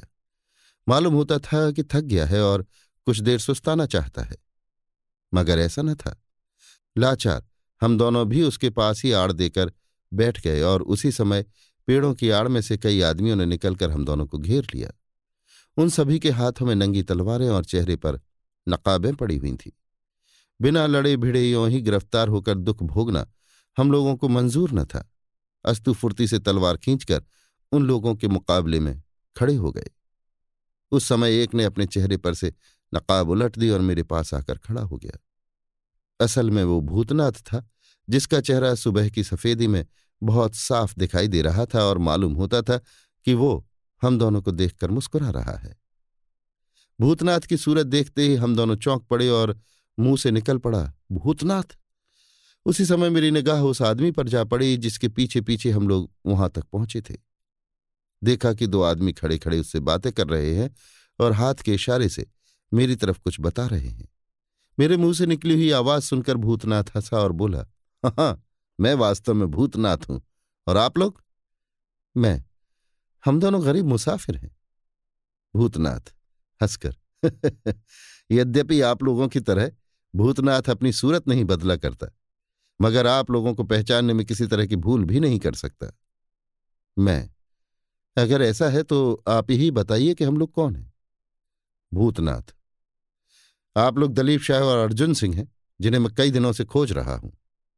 मैं, ताज्जुब के साथ। ठीक है, जब आपने पहचान ही लिया तो मैं अपने को क्यों छिपाऊं? मगर ये तो बताइए कि आप मुझे क्यों खोज रहे थे? भूतनाथ, इसलिए कि मैं आपसे अपने कसूरों की माफ़ी मांगू, आरज़ू मिन्नत और खुशामद के साथ अपने को आपके पैरों पर डाल दूँ और कहूँ कि अगर जी में आवे तो अपने हाथ से मेरा सिर काट लीजिए। मगर एक दफे कह दीजिए कि मैंने तेरा कसूर माफ़ किया। मैं बड़े ताज्जुब की बात है कि तुम्हारे दिल में ये बात कैसे पैदा हुई। क्या तुम्हारी आँखें खुल गईं और मालूम हो गया कि तुम बहुत बुरे रास्ते पर चल रहे हो? भूतनाथ, जी हाँ, मुझे मालूम हो गया है और मैं समझ गया हूँ कि मैं अपने पैर में आपको लाड़ी मार रहा हूँ। मैं, बड़ी खुशी की बात है, अगर तुम सच्चे दिल से कह रहे हो। भूतनाथ, बेशक मैं सच्चे दिल से कह रहा हूँ और अपने किए पर मुझे बड़ा अफसोस है। मैं भला कह तो जाओ कि तुम्हें किन किन बातों का अफसोस है। भूतनाथ, सोना पूछिए। सिर से पैर तक मैं कसूरवार हो रहा हूँ। एक दो हो तो कही जाए। कहाँ तक गिनाऊं? मैं, खैर ना सही। अच्छा अब ये बताओ कि मुझसे किस कसूर की माफ़ी चाहते हो? मेरा तो तुमने कुछ भी नहीं बिगाड़ा। भूतनाथ, ये आपका बड़प्पन है जो आप ऐसा कहते हैं। मगर वास्तव में मैंने आपका बहुत बड़ा कसूर किया है। और बातों के अतिरिक्त मैंने आपके सामने आपके लड़के को मार डाला है। ये कहाँ का? मैं बात काटकर।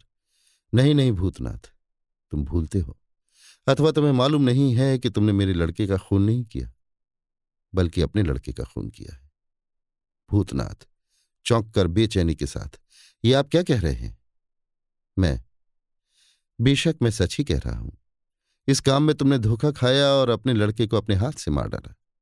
उन दिनों तुम्हारी स्त्री बीमार होकर मेरे यहाँ आई हुई थी और अपनी आँखों से तुम्हारी इस कार्रवाई को देख रही थी। भूतनाथ, घबराहट के साथ तो क्या अब भी मेरी स्त्री आप ही के मकान में है? मैं? नहीं, वो मर गई, क्योंकि बीमारी में वो इस दुख को बर्दाश्त न कर सकी। भूतनाथ, कुछ देर चुप रहने और सोचने के बाद, नहीं नहीं, वो बात नहीं है।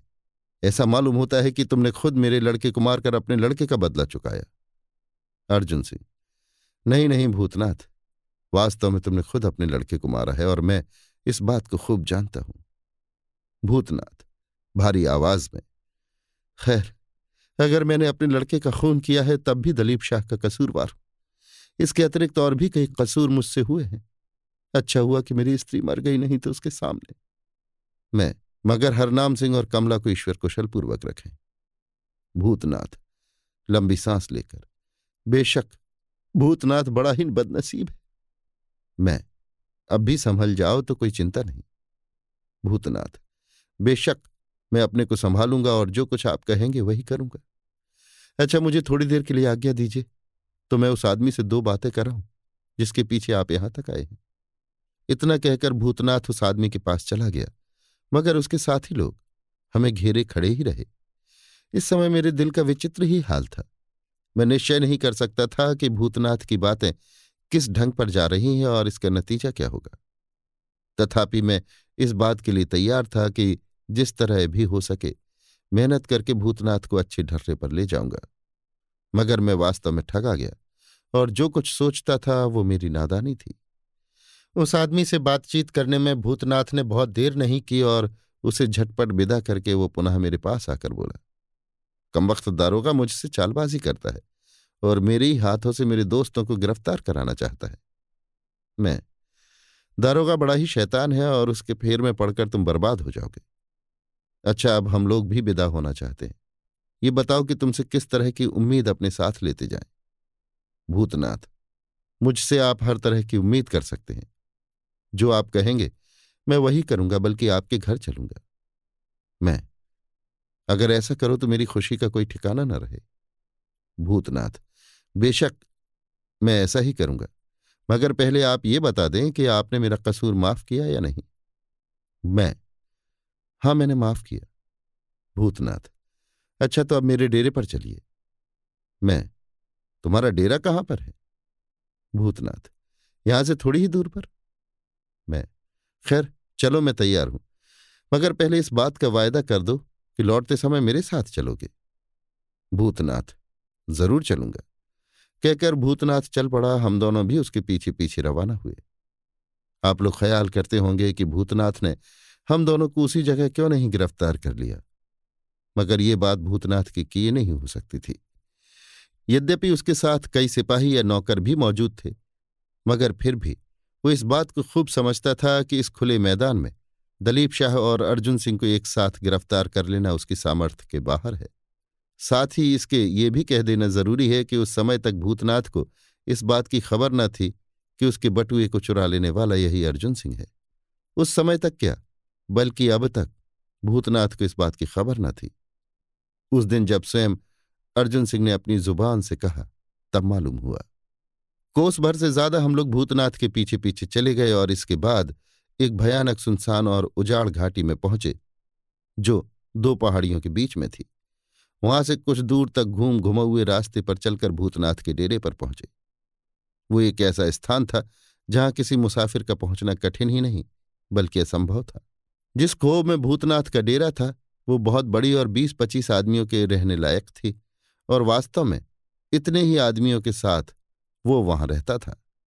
वहाँ भूतनाथ ने हम दोनों की बड़ी खातिर की और बार बार आजीजी करता और माफ़ी माँगता रहा। खाने पीने का सब सामान वहाँ मौजूद था। अतः इशारा पाकर भूतनाथ के आदमियों ने तरह तरह का खाना बनाना आरंभ कर दिया और कई आदमी नहाने धोने का सामान दुरुस्त करने लगे। हम दोनों बहुत प्रसन्न थे और समझते थे कि भूतनाथ ठीक रास्ते पर आ जाएगा। अतः हम लोग जब तक संध्या पूजन से निश्चिंत हुए तब तक भोजन भी तैयार हुआ और बेफिक्री के साथ हम तीनों आदमियों ने एक साथ भोजन किया। इसके बाद निश्चिंती से बैठकर बातचीत करने लगे। भूतनाथ, दिलीप शाह, मुझे इस बात का दुख है कि मेरी स्त्री का देहांत हो गया और मेरे हाथ से एक बहुत ही बुरा काम हो गया। मैं, बेशक अफसोस की जगह है, मगर खैर, जो कुछ होना था, हो गया। अब तुम घर पर चलो और नेक नियति के साथ दुनिया में काम करो। भूतनाथ। ठीक है, मगर मैं ये सोचता हूँ कि अब घर पर जाने से फ़ायदा ही क्या है? मेरी स्त्री मर गई और अब दूसरी शादी में कर ही नहीं सकता। फिर किस सुख के लिए शहर में चलकर बसूं? मैं, हरनाम सिंह और कमला का भी तो कुछ ख्याल करना चाहिए। इसके अतिरिक्त क्या विधुर लोग शहर में रहकर नेक नियति के साथ रोज़गार नहीं करते? भूतनाथ, कमला और हरनाम होशियार हैं और एक अच्छे रईस के यहाँ परवरिश पा रहे हैं। इसके अतिरिक्त किशोरी उन दोनों की ही सहायक है, अतः उनके लिए मुझे किसी तरह की चिंता नहीं है। बाकी रही आपकी दूसरी बात। उसका जवाब यह हो सकता है कि शहर में नेक नियति के साथ अब मैं कर ही कह सकता हूँ, क्योंकि मैं तो किसी को मुँह दिखलाने लायक ही नहीं रहा। एक दयाराम वाली वारदात ने मुझे बेकाम कर ही दिया था। दूसरे इस लड़के के खून ने मुझे और भी बर्बाद और बेकाम कर दिया। अब मैं कौन सा मुँह लेकर भले आदमियों में बैठूँगा? मैं ठीक है, मगर इन दोनों मामलों की खबर हम लोग या दो तीन खास खास आदमियों के सिवाय और किसी को नहीं है, और हम लोग तुम्हारे साथ कदापि बुराई नहीं कर सकते। भूतनाथ, तुम्हारी इन बातों पर मुझे विश्वास नहीं हो सकता, क्योंकि मैं इस बात को खूब जानता हूँ कि आजकल तुम मेरे साथ दुश्मनी का बर्ताव कर रहे हो और मुझे दारोगा के हाथ में फंसाना चाहते हो। ऐसी अवस्था में तुमने मेरा भेद ज़रूर कई आदमियों से कह दिया होगा। मैं, नहीं भूतनाथ ये तुम्हारी भूल है कि तुम ऐसा सोच रहे हो। मैंने तुम्हारा भेद किसी को नहीं कहा और ना मैं तुम्हें दारोगा के हवाले करना चाहता हूँ। बेशक दारोगा ने मुझे इस काम के लिए लिखा था, मगर मैंने इस बारे में उसे धोखा दिया। दारोगा के हाथ की लिखी चिट्ठियाँ मेरे पास मौजूद हैं।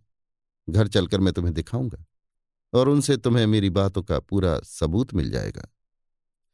इसी समय बात करते करते मुझे कुछ नशा मालूम हुआ और मेरे दिल में एक प्रकार का खुटका हो गया। मैंने घूमकर अर्जुन सिंह की तरफ़ देखा तो उनकी भी आँखें लाल अंगारी की तरह दिखाई पड़ी। उसी समय भूतनाथ मेरे पास से उठकर दूर जा बैठा और बोला, जब मैं तुम्हारे घर जाऊँगा, तब मुझे इस बात का सबूत मिलेगा। मगर मैं इसी समय तुम्हें इस बात का सबूत दे सकता हूँ कि तुम मेरे साथ दुश्मनी कर रहे हो। इतना कहकर भूतनाथ ने अपनी जेब से निकालकर मेरे हाथ की लिखी हुई चिट्ठियाँ मेरे सामने फेंक दी, जो मैंने दारोगा को लिखी थी, और जिनमें भूतनाथ के गिरफ़्तार करा देने का वादा था। मैं सरकार में बयान कर चुका हूँ कि उस समय दारोगा से इस ढंग का पत्र व्यवहार करने से मेरा मतलब क्या था और मैंने भूतनाथ को दिखाने के लिए दारोगा के हाथ की चिट्ठियाँ बटोर कर किस तरह दारोगा से साफ़ इनकार कर दिया था। मगर उस मौके पर मेरे पास भी चिट्ठियाँ मौजूद न थीं कि मैं उन्हें भूतनाथ को दिखाता और भूतनाथ के पास भी चिट्ठियाँ मौजूद थीं जो दारोगा ने उसे दी थी और जिनके सबब से दारोगा का मंत्र चला था। अतः उन चिट्ठियों को देखकर मैंने भूतनाथ से कहा हाँ हाँ इन चिट्ठियों को मैं जानता हूँ और बेशक ये मेरे हाथ की लिखी हुई हैं। मगर मेरे इस लिखने का मतलब क्या था और इन चिट्ठियों से मैंने क्या काम निकाला सो तुम्हें मालूम नहीं हो सकता। जब तक कि बस दारोगा के हाथ की लिखी हुई चिट्ठियाँ तुम ना पढ़ लो, जो मेरे पास मौजूद हैं। भूतनाथ, मुस्कुराकर, बस बस बस, ये सब धोखेबाजी के ढर्रे रहने दीजिए। भूतनाथ से ये चालाकी न चलेगी। सच तो ये है कि मैं खुद कई दिनों से तुम्हारी खोज में हूँ। इत्तेफाक से तुम स्वयं मेरे पंजे में आकर फंस गए और अब किसी तरह नहीं निकल सकते।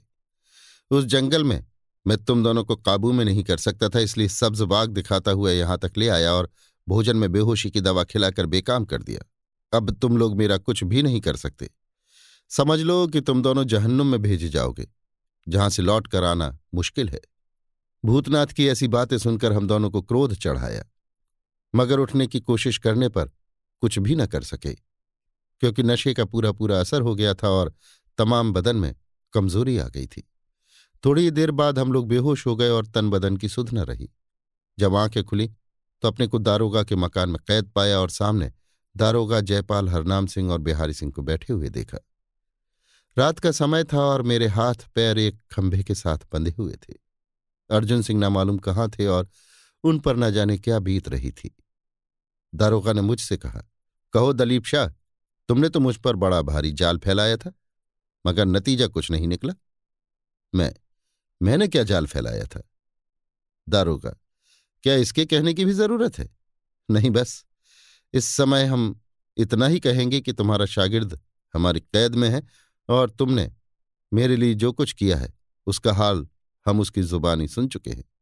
अब अगर वो चिट्ठी मुझे दे दो, जो गोपाल सिंह के बारे में मनोरमा का नाम लेकर ज़बरदस्ती मुझसे लिखवाई गई थी तो मैं तुम्हारा सब कसूर माफ़ कर दूँ।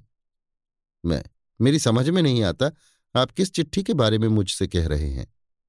दारोगा, चिढ़कर, ठीक है, मैं पहले ही समझे हुए था कि तुम बिना लात खाए नाक पर मक्खी नहीं बैठने दोगे। खैर, देखो, मैं तुम्हारी क्या दुर्दशा करता हूँ। इतना कहकर दारोगा ने मुझे सताना शुरू किया। मैं नहीं कह सकता कि इसने मुझे किस किस तरह की तकलीफें दी और सो भी एक दो दिन तक नहीं, बल्कि महीने भर तक। इसके बाद बेहोश करके मुझे तिलिस्म के अंदर पहुँचा दिया। जब मैं होश में आया तो अपने सामने अर्जुन सिंह और गिरजा कुमार को बैठे हुए पाया। बस, यही तो मेरा किस्सा है और यही मेरा बयान। दलीप शाह का हाल सुनकर सबको बड़ा ही दुख हुआ और सभी कोई लाल लाल आँखें करके दारोगा तथा जयपाल वगैरह की तरफ़ देखने लगे। दरबार बर्खास्त करने का इशारा करके महाराज उठ खड़े हुए। कैदी जेल खाने में भेज दिए गए और बाकी सब अपने डेरों की तरफ़ रवाना हुए।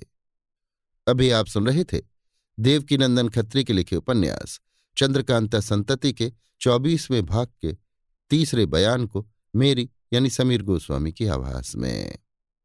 लीजिए सुनिए देवकीनंदन खत्री के लिखे उपन्यास, चंद्रकांता संतति के चौबीसवें भाग के चौथे बयान को मेरी यानी समीर गोस्वामी की आवाज़ में।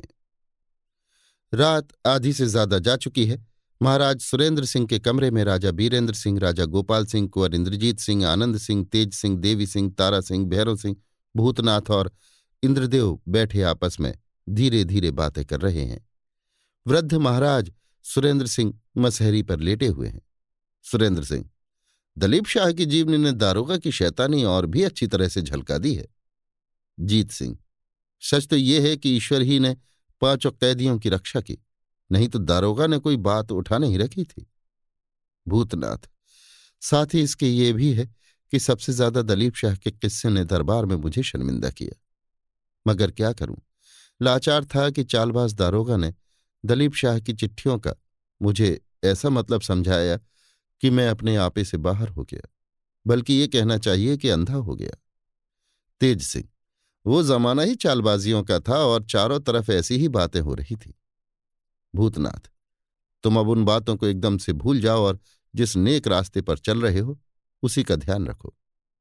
जीत सिंह अच्छा तो अब कैदियों के बारे में जो कुछ हो, फैसला कर ही देना चाहिए, जिसमें अगले दरबार में उन्हें हुक्म सुना दिया जाए।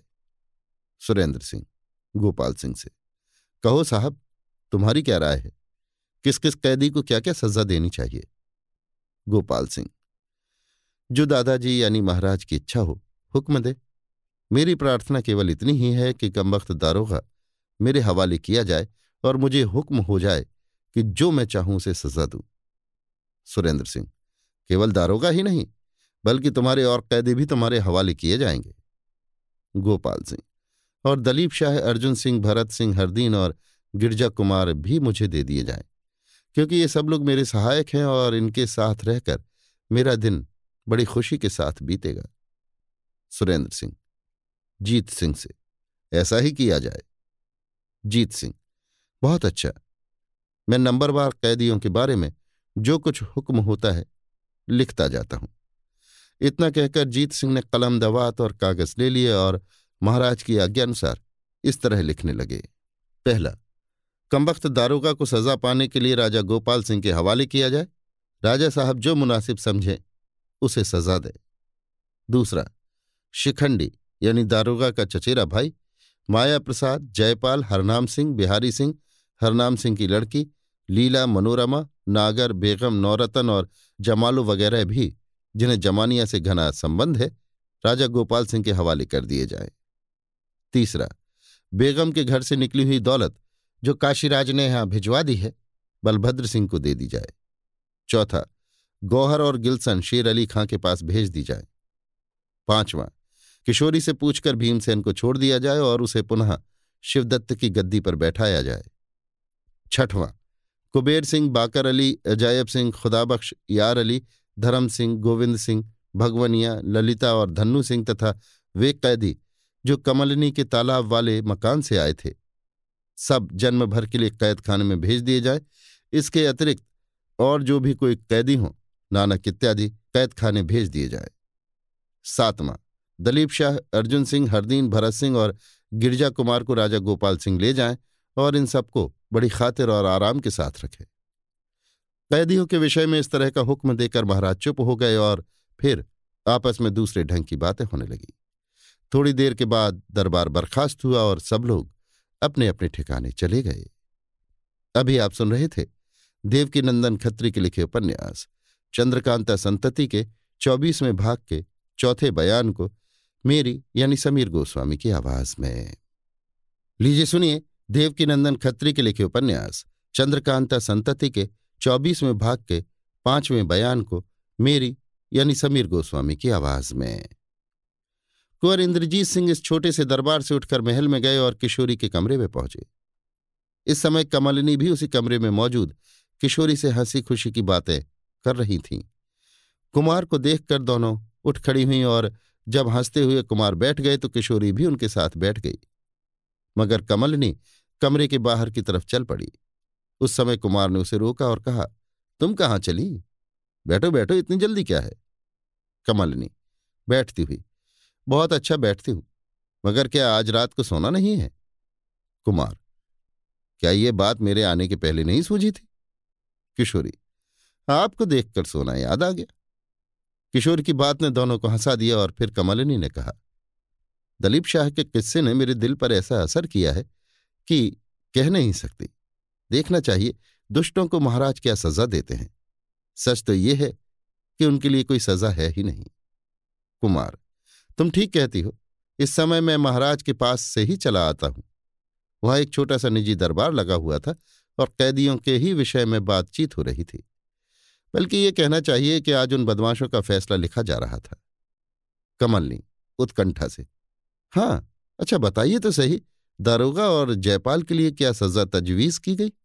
कुमार, उन्हें क्या सजा दी जाएगी इसका निश्चय गोपाल भाई करेंगे, क्योंकि महाराज ने इस समय यही हुक्म लिखाया है कि दारोगा जयपाल शिखंडी हरनाम बिहारी, मनोरमा और नागर वगैरह जितने जमानियाँ और गोपाल भाई से संबंध रखने वाले कैदी हैं, सब उनके हवाले किए जाएँ और वे जो कुछ मुनासिब समझे उन्हें सजा दें। कमलनी चलिए ये भी अच्छा ही हुआ, क्योंकि मुझे इस बात का बहुत बड़ा ख्याल बना हुआ था कि हमारे रहमदिल महाराज इन कैदियों के लिए कोई अच्छी सजा नहीं तजवीज कर सकेंगे। अगर वे लोग जीजाजी के सुपुर्द किए गए हैं तो उन्हें सजा भी वाजिब ही मिल जाएगी। कुमार हंसकर अच्छा तुम ही बताओ कि अगर सजा देने के लिए सब कैदी तुम्हारे सुपुर्द किए जाते तो तुम उन्हें क्या सजा देती? कमलनी, मैं?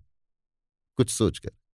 मैं पहले तो इन सबके हाथ पैर कटवा डालती, फिर इनके जख्म आराम करवाकर बड़े बड़े लोहे के पिंजड़ों में इन्हें बंद करके और सदर चौमुहानी पर लटका कर हुक्म देती कि जितने आदमी इस राह से जाएँ, वे सब इनके मुँह पर थूक कर तब आगे बढ़ें। कुमार, मुस्कुराकर, सजा तो बहुत अच्छी सोची है। तो बस, अपने जीजा साहब को समझा देना कि उन्हें ऐसी ही सजा दें। कमलनी, ज़रूर कहूँगी, बल्कि इस बात पर ज़ोर भी दूँगी। अब ये बताइए कि नानक के लिए क्या हुक्म हुआ है? कुमार, केवल इतना ही, जन्म भर के लिए कैद खाने भेज दिया जाए। बाकी के और कैदियों के लिए भी यही हुक्म हुआ। किशोरी भीमसेन के लिए भी यही हुक्म हुआ होगा? कुमार, नहीं, उसके लिए दूसरा ही हुक्म हुआ। किशोरी, वो क्या? कुमार, वो तुम्हारा भाई है, इसलिए हुक्म हुआ कि तुमसे पूछकर वो एकदम छोड़ दिया जाए, बल्कि शिवदत्त गढ़ की गद्दी पर बैठा दिया जाए। किशोरी, जब उसे छोड़ देने का ही हुक्म हुआ तो मुझसे पूछना कैसा? कुमार, यही कि शायद तुम उसे छोड़ना न चाहो तो कैद में ही रखा जाए। किशोरी भला मैं इस बात को कब पसंद करूँगी कि मेरा भाई जन्म भर के लिए कैद रहे? मगर हाँ, इतना ख्याल ज़रूर है कि कहीं वो छूटने के बाद पुनः आपसे दुश्मनी न करे। कुमार, खैर, अगर पुनः बदमाशी करेगा तो देखा जाएगा। कमलनी मुस्कुराती हुई, उसके विषय में चपला चाची से पूछना चाहिए, क्योंकि वो असल में उन्हीं का कैदी है, जब सुअर के शिकार में उन्होंने उसे गिरफ़्तार किया था। देखिए, चंद्रकांता संतति पहला भाग, आठवां बयान। तो तरह तरह की कस्में खिलाकर छोड़ा था कि भविष्य में पुनः दुश्मनी पर कमर न बांधेगा। कुमार, बात तो ऐसी ही थी, मगर नहीं, अब वो दुश्मनी का बर्ताव न करेगा। किशोरी से, अगर कहो तो तुम्हारे पास उसे बुलवाओ जो कुछ तुम्हें कहना सुनना हो, कह सुन लो। किशोरी, नहीं नहीं, मैं बाज आई, मैं स्वप्न में भी उससे नहीं मिलना चाहती। जो कुछ उसकी किस्मत में लिखा होगा सो भोगेगा कुमार आखिर उसे छोड़ने के विषय में तुमसे पूछा जाएगा तो क्या जवाब दोगी? किशोरी, कमलिनी की तरफ़ देखकर और मुस्कुराकर, बस कह दूँगी कि मेरे बदले चपला चाची से पूछ लिया जाए, क्योंकि वो उन्हीं का कैदी है। कुमार, खैर इन बातों को जाने दो, कमलनी से। जमानी तिलिस्म के अंदर माया रानी और माधवी के मरने का सबब मुझे अभी तक मालूम न हुआ। इसका पता न लगा कि वे दोनों खुद मर गई या गोपाल भाई ने उन्हें मार डाला। और अगर भाई साहब ने ही उन्हें मार डाला तो ऐसा क्यों किया? कमलिनी, इसका असल हाल तो मुझे भी मालूम नहीं है। मैंने दो दफे जीजाजी से इस विषय में पूछा था, मगर वो बात टालकर बतोला दे गए। कुमार, मैंने भी एक दफे उनसे पूछा था तो ये कहकर रह गए कि फिर कभी बता देंगे। किशोरी, बहन लक्ष्मी देवी को इसका हाल ज़रूर मालूम होगा। कमली उन्हें बेशक मालूम होगा। उन्होंने भुलावा देकर ज़रूर पूछ लिया होगा। इस समय तो वे अपने रंग महल में होंगी, नहीं तो मैं ज़रूर बुला लाती। कुमार, नहीं, आज तो अकेले ही अपने कमरे में बैठी होंगी, क्योंकि इस समय गोपाल भाई इंद्रदेव को साथ लेकर कहीं बाहर गए हैं। मुझसे कह गए हैं कि कल पहर दिन तक आएँगे। कमलनी, तब तो कहिए मैं जाकर बुला लाऊं। कुमार अच्छा जाओ। कमलिनी उठकर चली गई और थोड़ी ही देर में लक्ष्मी देवी को साथ लिए हुए आ पहुँची। लक्ष्मी, मुस्कुराती हुई। कहिए क्या है? जितनी रात गए मेरी याद आई है। कुमार, मैंने सोचा कि आज आप अकेली उदास बैठी होंगी, अतः मैं ही बुलाकर आपका दिल खुश करूँ। लक्ष्मी, हंसकर, क्या बात है। बेशक आपकी मेहरबानी मुझ पर बहुत ज़्यादा रहती है। बैठकर, ये बताइए कि आप लोगों में किसी तरह की हुज्जत तकरार तो नहीं हुई है, जो मुझे फैसला करने के लिए बुलाया है? कुमार, ईश्वर न करे ऐसा हो। हाँ इतना ज़रूर है कि माधवी और माया रानी की मौत के विषय में तरह तरह की बातें हो रही हैं। क्योंकि उन दोनों के मरने का असल हाल तो किसी को मालूम नहीं है और न भाई साहब ने पूछने पर किसी को बताया ही। इसलिए आपको तकलीफ़ दी है। क्योंकि मुझे पूरा विश्वास है कि आपने किसी न किसी तरह ये हाल ज़रूर पूछ लिया होगा। लक्ष्मी, मुस्कुराकर, बेशक बात तो ऐसी ही है। मैंने जिद करके किसी न किसी तरह उनसे पूछ तो लिया, मगर सुनने से घृणा हो गई। इसीलिए वे भी ये हाल किसी से खुलकर नहीं कहते और समझते हैं कि जो कोई सुनेगा, उसी को घृणा होगी। इसी ख्याल से आपको भी उन्होंने टाल दिया होगा। कुमार, आखिर उसमें क्या बात है? कुछ भी तो बताओ। लक्ष्मी, माधवी को तो उन्होंने नहीं मारा, मगर माया रानी को ज़रूर मारा। और इस बेइज्जती और तकलीफ़ से मारा कि सुनने से रोंगटे खड़े होते हैं। यद्यपि माधवी को उन्होंने कुछ भी नहीं कहा, मगर माया रानी की मौत की कार्रवाई वो देख न सकी जो उसके सामने की जाती थी और उसी डर से वो बेहोश होकर मर गई। इसमें कोई ऐसी अनूठी बात नहीं है जो सुनने लायक हो। मुझे वो हाल बयान करते भी लज्जा और घृणा होती है, अतः कुमार, बस बस, मैं समझ गया। इससे ज़्यादा सुनने की मुझे कोई ज़रूरत नहीं है। केवल इतना ही जानना था कि उनकी मौत के विषय में कोई अनूठी बात तो नहीं हुई। लक्ष्मी, जी नहीं।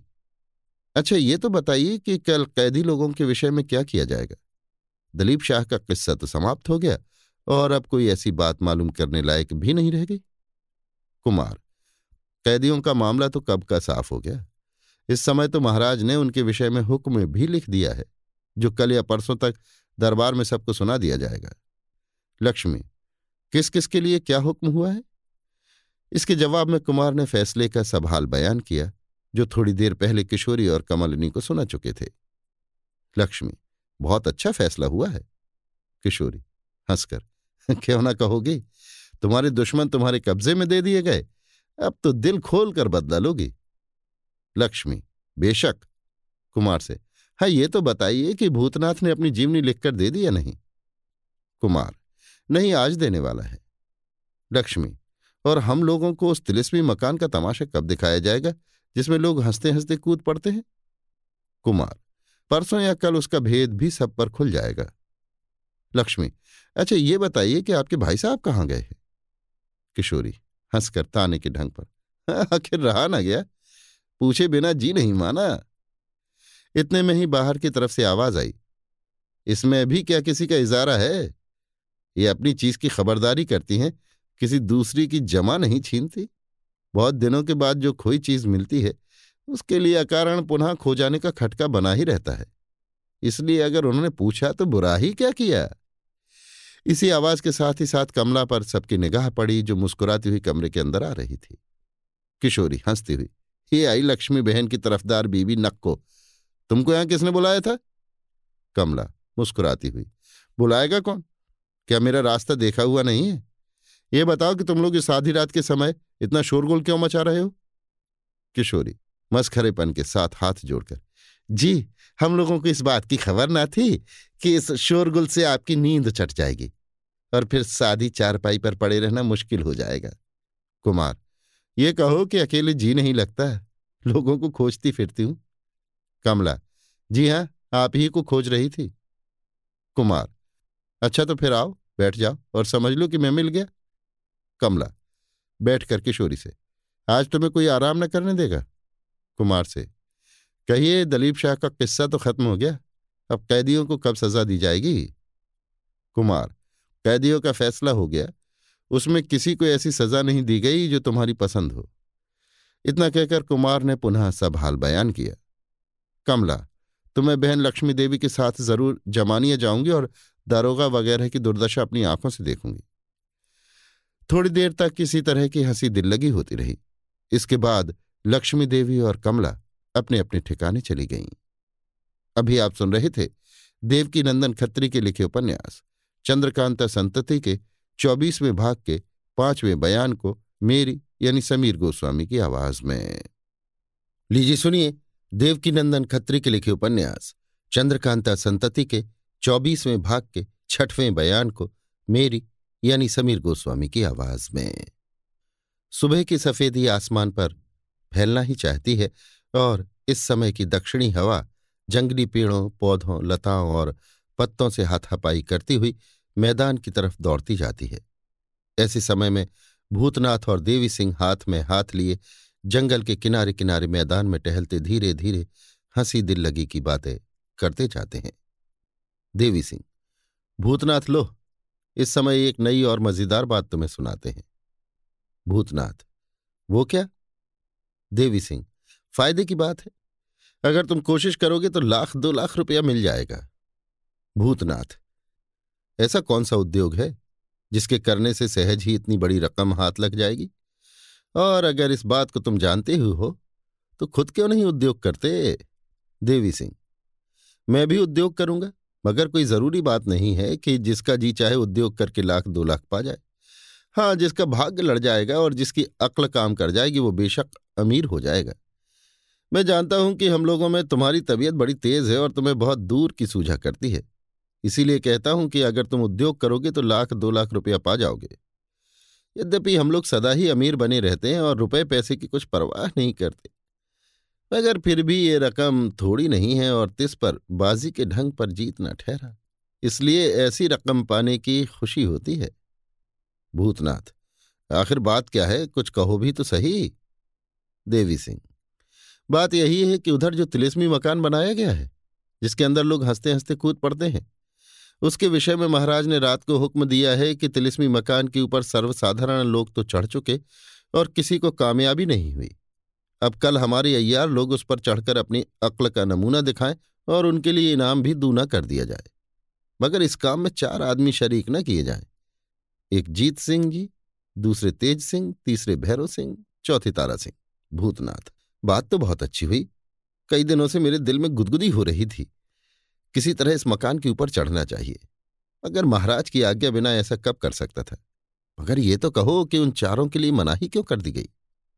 देवी सिंह, इसलिए कि उन्हें इसका भेद मालूम है? भूतनाथ, यो तो तुमको भी कुछ ना कुछ भेद मालूम ही होगा। क्योंकि एक दफे तुम भी ऐसे ही मकान के अंदर जा चुके हो, जब शेर सिंह भी तुम्हारे साथ थे। देवी सिंह, ठीक है। मगर इससे असल भेद का पता लग सकता है। अगर ऐसा ही हो तो इस जलसे में हज़ारों आदमी उस मकान के अंदर गए होंगे। किसी को दोहरा कर जाने की मनाही तो नहीं थी। कोई पुनः जाकर ज़रूर बाजी जीत ही लेता। भूतनाथ, आखिर उसमें क्या है? देवी सिंह, सो मुझे मालूम नहीं। हाँ दो एक दिन बाद वो भी मालूम हो जाएगा।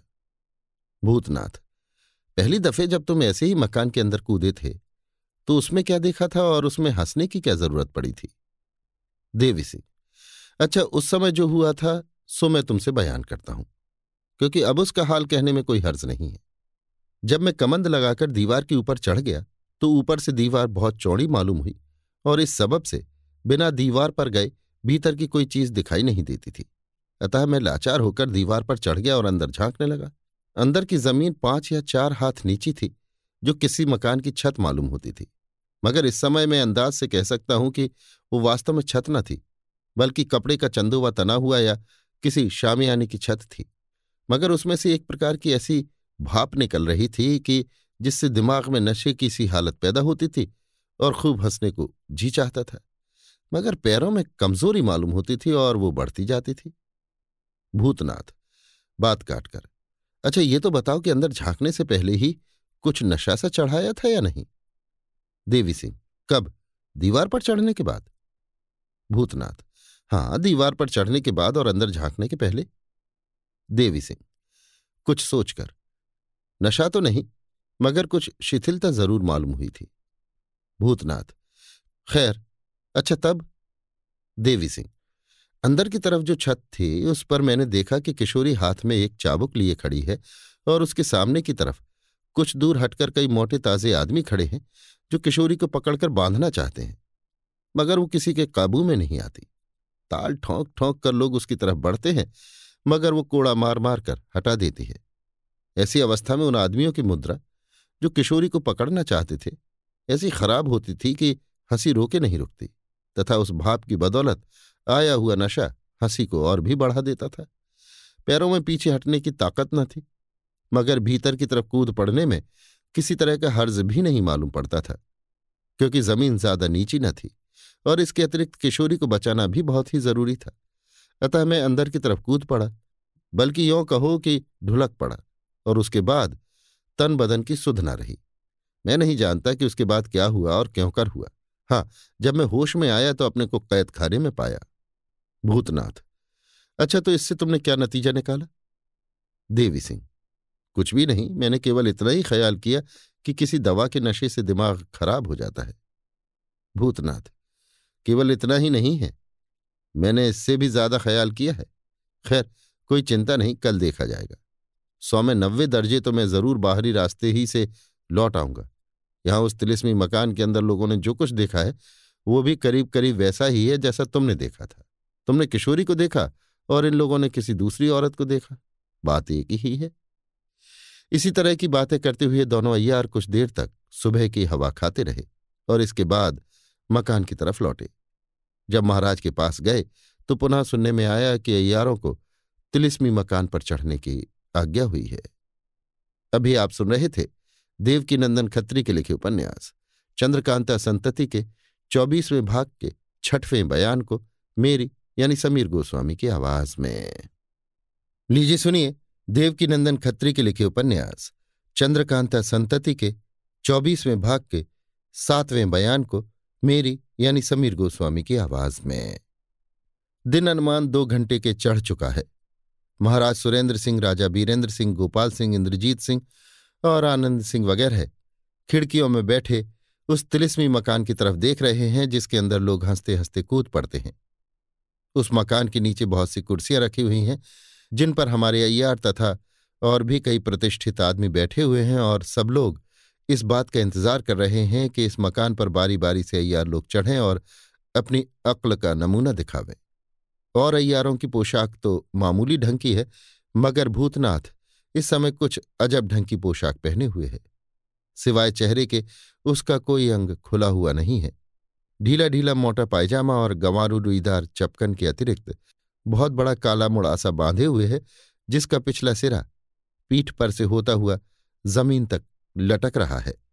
दोनों हाथ बल्कि नाखून तक अचकन की आस्तीन में घुसा हुआ है और पैर के जूते की भी विचित्र सूरत हो रही है। भूतनाथ का मतलब चाहे कुछ भी क्यों ना हो, मगर लोग इसे केवल मस्खरापन ही समझ रहे हैं। सबसे पहले पन्नालाल उस मकान की दीवार पर चढ़ गए और अंदर की तरफ़ झाँक कर देखने लगे। मगर पाँच सात पल से ज़्यादा अपने को न बचा सके और हँसते हुए अंदर की तरफ़ कूद पड़े। इसके बाद पंडित बद्रीनाथ, रामनारायण और चुन्नीलाल ने कोशिश की, मगर ये तीनों भी लौट कर न आ सके और पन्नालाल की तरह हँसते हुए अंदर कूद पड़े। इसके बाद और अय्यारों ने भी उद्योग किया, मगर कोई सफल मनोरथ न हुआ। यहाँ तक कि जीत सिंह, तेज सिंह, भैरव सिंह और तारा सिंह को छोड़कर सभी अय्यार बारी बारी से जाकर मकान के अंदर कूद पड़े। केवल भूतनाथ रह गया, जिसने सबसे आखिर में चढ़ने का इरादा कर लिया था। भूतनाथ मस्तानी चाल से चलता हुआ सीढ़ी के पास गया और धीरे धीरे ऊपर चढ़ने लगा। देखते ही देखते वो दीवार के ऊपर जा पहुँचा। उस पर खड़े होकर एक दफे चारों ओर मैदान की तरफ़ देखा और इसके बाद मकान के अंदर की तरफ़ झांका। यहाँ जो कुछ था, उसे देखने के बाद उसने अपना चेहरा उस तरफ़ किया, जिधर खिड़कियों में बैठे हुए महाराज और राजा बीरेंद्र सिंह वगैरह बड़े शौक से उसकी कैफियत देख रहे थे। भूतनाथ ने हाथ उठाकर तीन दफे महाराज को सलाम किया और ज़ोर से पुकार कर कहा, मैं इसके अंदर झाँक कर देख चुका और बड़ी देर तक दीवार पर खड़ा भी रहा। अब हुक्म हो तो नीचे उतर जाऊँ? महाराज ने नीचे उतर आने का इशारा किया और भूतनाथ मुस्कुराता हुआ मकान के नीचे उतर आया। इस बीच में और अय्यार लोग भी, जो भूतनाथ के पहले मकान के अंदर कूद चुके थे, घूमते हुए बड़े तिलिस्मी मकान के अंदर से आ पहुँचे और भूतनाथ की कैफियत देख सुनकर ताज्जुब करने लगे। भूतनाथ के उतर आने के बाद सब अय्यार मिलजुल कर महाराज के पास गए और महाराज ने प्रसन्न होकर भूतनाथ को दो लाख रुपए इनाम देने का हुक्म दिया। सभी अय्यारों को इस बात का ताज्जुब था कि उस तिलिस्म का असर भूतनाथ पर क्यों नहीं हुआ और वो कैसे सभी को बेवकूफ़ बनाकर आप बुद्धिमान बन बैठा और दो लाख का इनाम भी पा गया। जीत सिंह भूतनाथ, ये तुमने क्या किया? कौन सी तरकीब निकाली जिससे इस तिलिस्मी हवा का तुम पर कुछ भी असर न हुआ? भूतनाथ, बात मामूली है। जब तक मैं नहीं कहता, तभी तक आश्चर्य मालूम पड़ता है। तेज सिंह, आखिर कुछ कहो भी तो सही। भूतनाथ, मेरे दिल को इस बात का निश्चय हो गया था कि इस मकान के अंदर से किसी तरह की हवा, भाप या धुआँ ऊपर की तरफ़ ज़रूर उठता है, जो झाँक कर देखने वाले के दिमाग में सांस के रास्ते से चढ़कर उसे बदहोश या पागल बना देता है और दीवार के ऊपरी हिस्से पर भी कुछ कुछ बिजली का असर है, जो उस पर पैर रखने वाले के शरीर को शिथिल कर देता है या और भी किसी तरह का असर कर जाता है। मैं इस बात को खूब जानता हूँ कि लकड़ी पर बिजली का असर कुछ भी नहीं होता, अर्थात जिस तरह धातु, मिट्टी, जल, चमड़ा और शरीर में बिजली घुसकर पार निकल जाती है, उस तरह लकड़ी को छेद कर बिजली पार नहीं हो सकती। अतः मैंने अपने पैर में लकड़ी के बुरादे का थैला चढ़ा लिया, बल्कि जूते के अंदर भी लकड़ी की तख्ती रख दी, जिसमें दीवार से पैदा होने वाली बिजली का मुझ पर असर न हो। इसके बाद बेहोशी का असर न होने के लिए दवा भी खा ली। इतना करने पर भी जब तक मैं मकान के अंदर झांकता रहा, तब तक अपनी सांस को रोके रहा। मैंने अंदर की तरफ़ चलती फिरती और नाट्य करके हंसाने वाली पुतलियों को देखा और उस पीतल की चादर पर भी ध्यान दिया, जो दीवार के ऊपर जड़ी थी। और जिसके साथ कई तारें भी लगी हुई थी। यद्यपि उसका असल भेद मुझे मालूम न हुआ, मगर मैंने अपने बचाव की सूरत निकाल ली। इतना कहकर भूतनाथ ने खंजर की नोक से अपने पायजामे में एक छेद कर दिया और उसमें से लकड़ी का बुरादा निकालकर सभी को दिखाया। भूतनाथ की बातें सुनकर महाराज बहुत प्रसन्न हुए और उन्होंने भूतनाथ तथा और अय्यारों की तरफ़ देखकर कहा, वास्तव में भूतनाथ ने बहुत ठीक तरकीब सोची। उस तिलिस्म के अंदर जो कुछ भेद है, हम बता देते हैं। इसके बाद तुम लोग उसके अंदर जाकर देख लेना। जमानिया तिलिस्म के अंदर से इंद्रजीत सिंह एक कुत्ता लाए हैं, जो देखने में बहुत छोटा और संगमरमर का बना हुआ मालूम होता है और बहुत सी पीतल की बारीक तारें उस पर लिपटी हुई हैं। असल में वो कुत्ता कई तरह के मसालों और दवाइयों से बना हुआ है। वो कुत्ता जब पानी में छोड़ दिया जाता है तो उसमें से मस्त और बदहोश करने वाली भाप निकलती है और उसके साथ जो तारें लिपटी हुई हैं, उनमें बिजली पैदा हो जाती है। दीवार के ऊपर जो पीतल की चादर बिछाई गई है, उसी के साथ वे तारें लगा दी गई हैं और उससे कुछ नीचे हटकर एक अच्छे तनाव का शामियाना तान दिया गया है, जिसमें कूदने वाले को चोट न लगे। इसके अतिरिक्त भूतनाथ से, जिन्हें तुम पुतलियाँ कहते हो, वे वास्तव में पुतलियाँ नहीं हैं, बल्कि जीते जागते आदमी हैं, जो भेष बदल कर काम करते हैं और एक खास किस्म की पोशाक पहनने और दवा सूंघने के सबब उन सब पर उस बिजली और बेहोशी का असर नहीं होता। इस खेल के दिखाने की तरकीब भी एक ताम्रपत्र पर लिखी हुई है, जो उसी कुत्ते के साथ पाया गया है। इंद्रजीत का बयान है कि जमानी तिलिस्म में इस तरह के और भी कुत्ते मौजूद हैं। महाराज की बातें सुनकर सभी को बड़ा ताज्जुब हुआ। इसी तरह हमारे पाठक महाशय भी ताज्जुब करते और सोचते होंगे कि यह तमाशा संभव है या असंभव। मगर उन्हें समझ रखना चाहिए कि दुनिया में कोई बात असंभव नहीं है। जो अब असंभव है, वो पहले जमाने में संभव थी और जो पहले जमाने में असंभव थी, वो आज संभव हो रही है। दीवार कह कहा वाली बात आप लोगों ने ज़रूर सुनी होगी।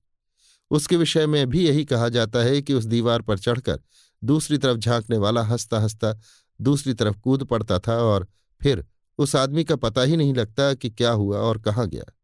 इस मशहूर और ऐतिहासिक बात को कई आदमी झूठ समझते हैं। मगर वास्तव में ऐसा नहीं है। इसके विषय में हम नीचे एक लेख की नकल करते हैं, जो तारीख चौदह मार्च 1905 ईस्वी के अवध अखबार में छपा था। अगले जमाने में फिलॉसफर यानी वैज्ञानिक लोग अपनी बुद्धि से जो चीज़ें बना गए हैं, अब तक यादगार हैं। उनकी छोटी सी तारीफ़ ये है कि इस समय के लोग उनके कामों को समझ भी नहीं सकते। उनके ऊँचे हौसले और ऊँचे ख्याल की निशानी चीन के हाथे की दीवार है और हिंदुस्तान में भी ऐसी बहुत सी चीज़ें हैं जिनका किस्सा आगे चलकर मैं लिखूँगा। इस समय दीवार कह कहा पर लिखना चाहता हूँ। मैंने सन अठारह सौ निन्यानवे ईस्वी में अखबार आलम मेरठ में कुछ लिखा, जिसकी मालिक अखबार ने बड़ी प्रशंसा की थी। अब उसके कुछ और विशेष सबब ख्याल में आए हैं, जो बयान करना चाहता हूँ। मुसलमानों के प्रथम राज्य में उस समय के हाकिम ने इस दीवार की अवस्था जानने के लिए कमीशन भेजा था, जिसके सफ़र का हाल दुनिया भर के अखबारों से प्रकट हुआ है। संक्षेप में ये कि कई आदमी मरे, परंतु ठीक तौर पर नहीं मालूम हो सका कि उस दीवार के उस तरफ़ क्या हालचाल है। उसकी दीवार इस तरह पर है कि उस दीवार की ऊंचाई पर कोई आदमी जा नहीं सकता और जो जाता है, वो हँसते हँसते दूसरी तरफ़ गिर जाता है। यदि गिरने से किसी तरह रोक लिया जाए तो ज़ोर से हँसते हँसते मर जाता है। ये एक तिलिस्म कहा जाता है या कोई और बात है? पर यदि सोचा जाए तो ये कहा जाएगा कि अवश्य किसी बुद्धिमान आदमी ने हकीमी कायदे से इस विचित्र दीवार को बनाया है। ये दीवार अवश्य कीमियाई विद्या से मदद लेकर बनाई गई होगी। ये बात जो प्रसिद्ध है कि दीवार के उस तरफ़ जिन्न और परी रहते हैं, जिनको देखकर मनुष्य पागल हो जाता है और उसी तरफ़ को दिल दे देता है। ये बात ठीक हो सकती है, परंतु हंसता क्यों है? ये सोचने की बात है। कश्मीर में केशर के खेतों की भी यही तारीफ़ है। तो क्या उसकी सुगंध वहाँ जाकर एकत्र होती है, या वहाँ भी केशर के खेत है, जिससे हँसी आती है? परंतु ऐसा नहीं है, क्योंकि ऐसा होता तो ये भी मशहूर होता है कि वहाँ केशर की महक आती है। नहीं नहीं, कुछ और ही हिकमत है जैसा कि हिंदुस्तान में किसी शहर के मस्जिद की मीनारों में ये तारीफ़ थी कि ऊपर खड़े होकर पानी का भरा गिलास हाथ में लो तो वो आप ही आप छलकने लगता था। इसकी जाँच के लिए एक इंजीनियर साहब ने उसे गिरवा दिया और फिर उसी जगह पर बनवाया, परंतु वो बात न रही। या आगरा में ताजबीवी के रोज़े के फव्वारों के नल, जो मिट्टी के खरनेचे की तरह थे, जैसे खपरेल या बगीचे के नल होते हैं। संयोग से फव्वारों का एक नल टूट गया, उसकी मरम्मत की गई तो दूसरी जगह से फट गया। यहाँ तक कि तीस चालीस वर्ष से बड़े बड़े कारीगरों ने अपनी कारीगरी दिखाई, परंतु सब व्यर्थ हुआ। अब तक तलाश है कि कोई उसे बनाकर अपने नाम करे। मतलब ये कि दीवार कह कहा भी, ऐसी ही कारीगरी से बनी है, जिसकी कीमियाई बनावट मेरी समझ में यों आती है कि सतह जहाँ ज़मीन से आसमान तक कई हिस्सों में अलग की गई है, लंबाई का भाग कई हवाओं से मिला है, जैसे oxygen, nitrogen, hydrogen, carbolic acid, gas, chlorine इत्यादि। फिर इन हवाओं में से और भी कई चीज़ें बनती हैं, जैसा कि नाइट्रोजन का एक मोरक्कब पुट ऑक्साइड ऑफ़ नाइट्रोजन है, जिसको लाफिंग गैस भी कहते हैं। बस, दुनिया के उस सतह पर जहाँ लाफिंग गैस, जिसको हिंदी में हंसाने वाली हवा कहते हैं, पाई गई है। उस जगह पर यह दीवार सतह ज़मीन से इस ऊंचाई तक बनाई गई है। इस जगह पर बड़ी दलील ये होगी कि फिर दीवार बनाने वाले आदमी कैसे उस जगह अपने होश में रह सके, वे क्यों ना हँसते हँसते मर गए? और यही हल करना पहले मुझसे रह गया था, जिसे अब उस नज़ीर से, जो अमेरिका में कायम हुई है, हल करता हूँ। यानी जिस तरह एक मकान कल के सहारे एक जगह से उठाकर दूसरी जगह रख दिया जाता है उसी तरह ये दीवार भी किसी नीची जगह में इतनी ऊँची बनाकर कल से उठाकर उस जगह रख दी गई है, जहाँ अब है। लॉफिंग गैस में ये असर है कि मनुष्य उसके सूंघने से हँसते हँसते दम घुटकर मर जाता है। अब ये बात रही कि आदमी उस तरफ़ क्यों गिर पड़ता है? इस खिंचाव को भी हम समझे हुए हैं, परंतु उसकी केमिस्ट्री यानी कीमियाई अभी हम न बतावेंगे। इसको फिर किसी समय पर कहेंगे।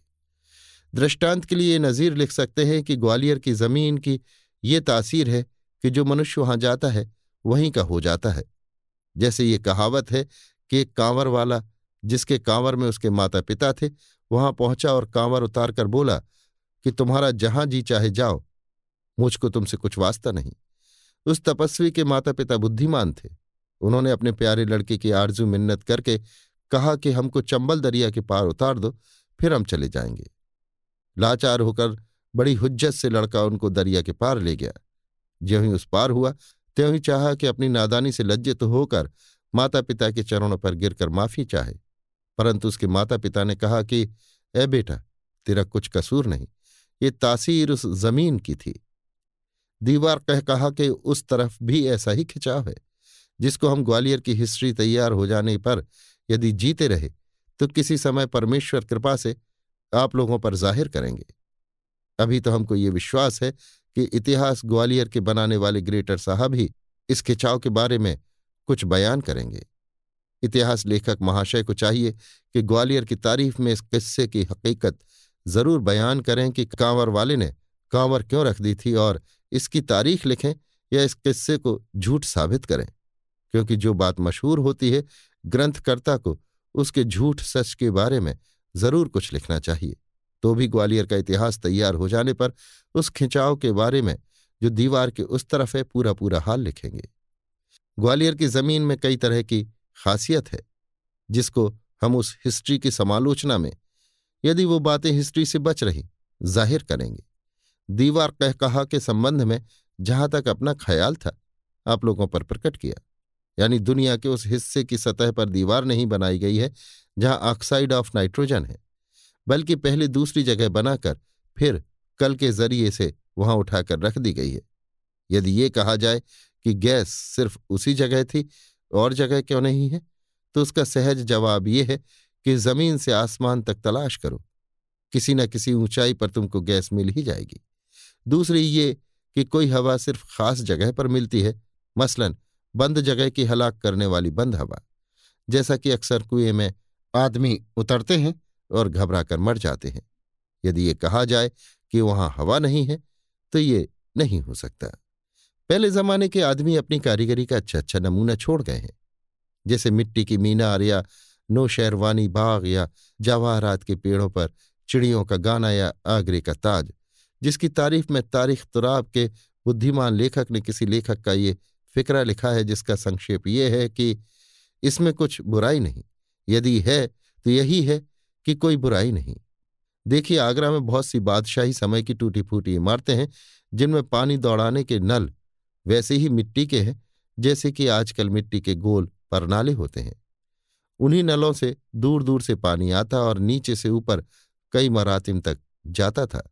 इसी तरह से ताजगंज के फव्वारों के नल भी थे तथा और भी इसी तरह के हैं, जिनमें से एक टूटने पर लोहे के नल लगाए गए। जब उनसे काम न चला तो बड़े बड़े भारी पत्थरों में छेद करके लगाए गए, परंतु बेफायदा हुआ। उन फव्वारों की ये तारीफ़ है कि जो जितना ऊँचा जा रहा है, उतनी ही ऊंचाई पर यहाँ से वहाँ तक बराबर धारें गिरती हैं। अब जो कहीं बनते हैं तो धार बराबर करने को ऊँची नीची सतह पर फव्वारे लगाने पड़ते हैं। इसी तरह का तिलिस्म के विषय में एक लेख तारीख 30 मार्च 1905 के अवध अखबार में छपा था, जिसका अनुवाद भी हम नीचे लिखते हैं। गुजरे हुए जमाने के काबिल कदर यादगार हो तुमको याद करके हम कहाँ तक रोएँ और कहाँ तक विलाप करें। जमाने के बेकदर हाथों की बदौलत तुम अब मिट गए और मिटते चले जाते हो। ज़मीन तुमको खा गई और उनको भी खा गई, जो तुम्हारे जानने वाले थे। यहाँ तक कि तुम्हारा निशान तो निशान तुम्हारा नाम तक भी मिट गया।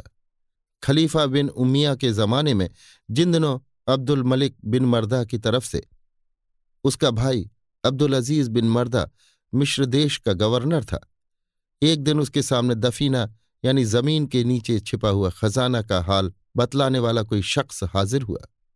अब्दुल अज़ीज़ ने बात बात ही में उससे कहा, किसी दफीना का हाल तो बताइए। जिसके जवाब में उसने एक टीले का नाम लेकर कहा कि उसमें खजाना है और इसकी परख इस तौर से हो सकती है कि वहाँ की थोड़ी ज़मीन खोदने पर संगमरमर और स्याह पत्थर का फर्श मिलेगा, जिसके नीचे फिर खोदने से एक खाली दरवाज़ा दिखाई देगा। उस दरवाजे के उखड़ने के बाद सोने का एक खंभा नज़र आवेगा, जिसके ऊपरी हिस्से पर एक मुर्ग बैठा होगा। उसकी आँखों में जो सुर्ख मानिक जड़े हैं, वो इस कदर कीमती हैं कि सारी दुनिया उनके बदले और दाम में काफ़ी हो तो हो। उसके दोनों बाजू मानिक और पन्ने से सजे हुए हैं और सोने वाले खंभे से सोने के पत्रों का कुछ हिस्सा निकलकर उस मुर्ग के सिर पर छाया किए हुए है। ये ताज्जुब की बात सुनकर उस गवर्नर का कुछ ऐसा शौक बढ़ा कि आमतौर पर हुक्म दे दिया कि वो जगह खोदी जाए और जो लोग उसको खोदेंगे और उसमें काम करेंगे, उनको हज़ारों रुपए दिए जाएँगे। वो एक जगह टीले पर थी, इस वजह से बहुत घेरा देकर खुदाई का काम शुरू हुआ।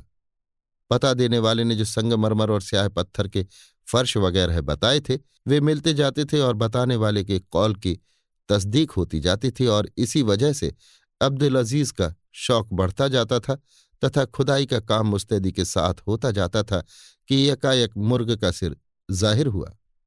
सिर के ज़ाहिर होते ही एक बारगी आँखों को चकाचौंध करने वाली तेज रोशनी उस खोदी हुई जगह से निकलकर फैल गई। मालूम हुआ कि बिजली तड़प गई। ये गैर मामूली रोशनी मुर्ग की आँखों से निकल रही थी। दोनों आँखों में बड़े बड़े मानिक जड़े हुए थे, जिनकी ये बिजली थी, और ज़्यादा खोदे जाने पर फिर उसके पाँव भी दिखाई दिए।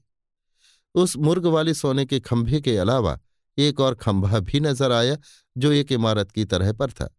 ये इमारती खंभा रंग बिरंगे पत्थरों का बना हुआ था, जिसमें कई कमरे थे और उनकी छतें बिल्कुल छज्जेदार थीं। उसके दरवाजों पर बड़े और खूबसूरत आलों की एक कतार थी, जिनमें तरह तरह की रखी हुई मूर्तें और बनी सूरतें खूबी के साथ अपनी शोभा दिखा रही थीं। सोने और जवाहरात के जगह जगह पर ढेर थे जो छिपे हुए थे। ऊपर से चांदी के पत्थर लगे थे और पत्थरों पर सोने की कीलें जड़ी थीं। अब्दुल अज़ीज़ बिन मर्दा ये खबर पाते ही बड़ी चाह से उस मौके पर पहुँचा और जो आश्चर्यजनक तिलिस्म वहाँ ज़ाहिर था उसको बहुत दिलचस्पी के साथ देखता रहा और तमाम खलकत की भीड़ भाड़ थी। तमाशबीन अपने बढ़े हुए शौक में एक दूसरे पर गिर पड़ते थे। एक जगह ढले हुए तांबे की सीढ़ी ऊपर तक लगी हुई थी। उसको देखकर एक शख्स ऊपर जल्दी जल्दी चढ़ने लगा। हर एक तमाशबीन ताज्जुब के साथ वहाँ की हर चीज़ को देख रहा था। उस जीने की चौथी सीढ़ी पर जब चढ़ने वाले ने कदम रखा तो जीने की दाहिनी ओर बाईं तरफ़ से दो नंगी तलवारें अपना काट और तड़प दिखाती हुई निकली।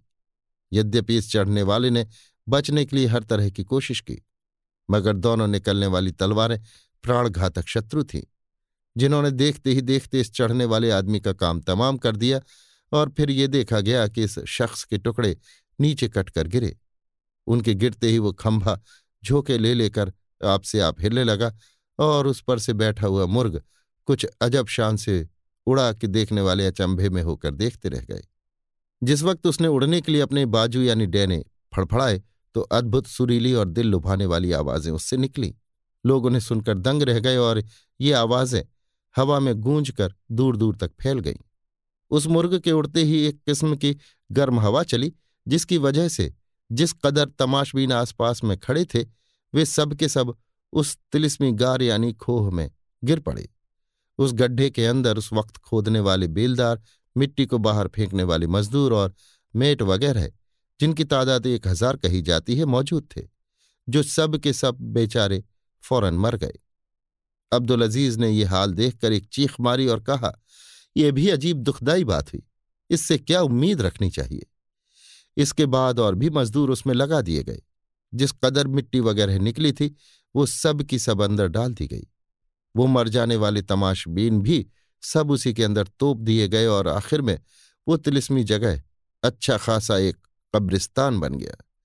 गए थे दफीना निकालने के लिए और इतनी जाने दफन कराए। खर्च घाटे में रहा।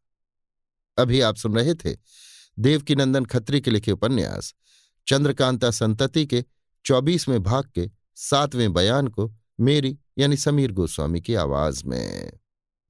लीजिए, सुनिए देवकी नंदन खत्री के लिखे उपन्यास, चंद्रकांता संतति के चौबीसवें भाग के आठवें बयान को मेरी, यानी समीर गोस्वामी की आवाज़ में। तीसरे दिन पुनः दरबार हुआ और कैदी लोग हाजिर किए गए। महाराज सुरेंद्र सिंह का लिखाया हुआ फैसला सभी के सामने तेज सिंह ने पढ़कर सुनाया। सुनते ही कमबख्त दारोगा जयपाल, हरनाम सिंह वगैरह रोने कलपने चिल्लाने और महाराज से कहने लगे कि इसी जगह हम लोगों का सिर काट लिया जाए या जो चाहे महाराज सजा दें, मगर हम लोगों को गोपाल सिंह के हवाले न करें। कैदियों ने बहुत सिर पीटा, मगर उनकी कुछ न सुनी गई। जो कुछ महाराज ने फैसला लिखाया था, उसी मुताबिक कार्रवाई की गई और इस फैसले को सभी ने पसंद किया। इन सब कामों से छुट्टी पाने के बाद एक बहुत बड़ा जलसा किया गया और कई दिनों तक खुशी मनाने के बाद सब कोई विदा कर दिए गए। राजा गोपाल सिंह कैदियों को साथ लेकर जमानिया चले गए। लक्ष्मी देवी उनके साथ गई और तेज सिंह तथा और भी बहुत से आदमी महाराज की तरफ़ से उनको साथ पहुँचाने के लिए गए। जब वे लौट आए, तब औरतों को साथ लेकर राजा बीरेंद्र सिंह, इंद्रजीत सिंह और आनंद सिंह वगैरह पुनः तिलिस्म में गए और उन्हें तिलिस्म की खूब सैर कराई। कुछ दिन बाद रोहतासगढ़ के तहखाने की भी उन लोगों को सैर कराई और फिर सब कोई हँसी खुशी से दिन बिताने लगे। प्रेमी पाठक महाशय, अब इस उपन्यास से मुझे सिवाय इसके और कुछ कहना नहीं है कि भूतनाथ ने प्रतिज्ञा अनुसार अपनी जीवनी लिखकर दरबार में पेश की और महाराज ने पढ़कर उसे खजाने में रख दिया। इस उपन्यास का भूतनाथ की खास जीवनी से कोई संबंध न था, इसलिए इसमें वो जीवनी नत्थी न की गई। हाँ खास खास भेद जो भूतनाथ से संबंध रखते थे, घोल दिए गए। तथापि भूतनाथ की जीवनी, जिसे चंद्रकांत संतति का उपसंहार भाग भी कह सकेंगे, स्वतंत्र रूप से लिखकर अपने प्रेमी पाठकों की नज़र करूँगा। मगर इसके बदले में अपने प्रेमी पाठकों से इतना ज़रूर कहूँगा कि इस उपन्यास में जो कुछ भूल चूक रह गई हो और जो भेद रह गए हों, वो मुझे अवश्य बतावें, जिसमें भूतनाथ की जीवनी लिखते समय उन पर ध्यान रहे, क्योंकि इतने बड़े उपन्यास में मेरे ऐसे अनजान आदमी से किसी भी तरह की त्रुटि का रह जाना कोई आश्चर्य नहीं है। प्रिय पाठक महाशय, अब चंद्रकांता संतति की लेख प्रणाली के विषय में भी कुछ कहने की इच्छा होती है। जिस समय मैंने चंद्रकांता लिखनी आरंभ की थी, उस समय कविवर प्रताप नारायण मिश्र और पंडितवर अंबिका दत्त, व्यास जैसे धुरंधर, किंतु अनुधत्त सुकवि और सुलेखक विद्यमान थे, तथा राजा शिव प्रसाद राजा लक्ष्मण सिंह जैसे सुप्रतिष्ठित पुरुष हिंदी की सेवा करने में अपना गौरव समझते थे। परंतु अब न वैसे मार्मिक कवि हैं और न वैसे सुलेखक। उस समय हिंदी के लेखक थे, परंतु ग्राहक न थे। इस समय ग्राहक हैं, पर वैसे लेखक नहीं हैं। मेरे इस कथन का ये मतलब नहीं है कि वर्तमान समय के साहित्य सेवी प्रतिष्ठा के योग्य नहीं है, बल्कि ये मतलब है कि जो स्वर्गीय सज्जन अपनी लेखनी से हिंदी के आदि युग में हमें ज्ञान दे गए हैं, वे हमारी अपेक्षा बहुत बढ़ चढ़कर थे। उनकी लेख प्रणाली में चाहे भेद रहा हो। परंतु उन सबका लक्ष्य यही था कि इस भारत भूमि में किसी तरह मातृभाषा का एकाधिपत्य हो। लेकिन ये कोई नियम की बात नहीं है कि वैसे लोगों से कुछ भूल हो ही नहीं। उनसे भूल हुई तो यही कि प्रचलित शब्दों पर उन्होंने अधिक ध्यान नहीं दिया। राजा शिव प्रसाद जी के राजनीति के विचार चाहे कैसे ही रहे हों, पर सामाजिक विचार उनके बहुत ही प्रांजल थे और वे समय अनुकूल काम करना खूब जानते थे। विशेषतः जिस ढंग की हिंदी वे लिख गए हैं, उसी से वर्तमान में हिंदी का रास्ता कुछ साफ़ हुआ है। चाहे कोई हिंदू हो, चाहे जैन या बौद्ध हो, और चाहे आर्य समाजी या धर्म समाजी ही क्यों न हो, परंतु जिन सज्जनों के माननीय अवतारों और पूर्वजों ने इस पुण्य भूमि का अपने आविर्भाव से गौरव बढ़ाया है, उनमें ऐसा अभागा कौन होगा जो पुण्यता और मधुरता युक्त संस्कृत भाषा के शब्दों का प्रचुर प्रचार न चाहेगा। मेरे विचार में किसी विवेकी भारत संतान के विषय में केवल ये देखकर कि वो विदेशी भाषा के शब्दों का प्रसार कर रहा है, ये गढ़ंत कर लेना कि वो देववाणी के पवित्र शब्दों का विरोधी है, भ्रम ही नहीं, किंतु अन्याय भी है। ये देखना चाहिए कि ऐसा करने से उसका मतलब क्या है।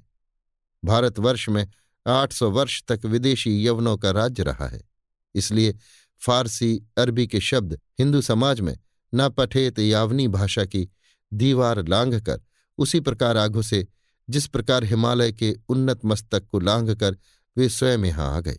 यहाँ तक कि महात्मा तुलसीदास जी जैसे भगवत भक्त कवियों को भी गरीब निवास आदि शब्दों का बर्ताव दिल खोल कर करना पड़ा।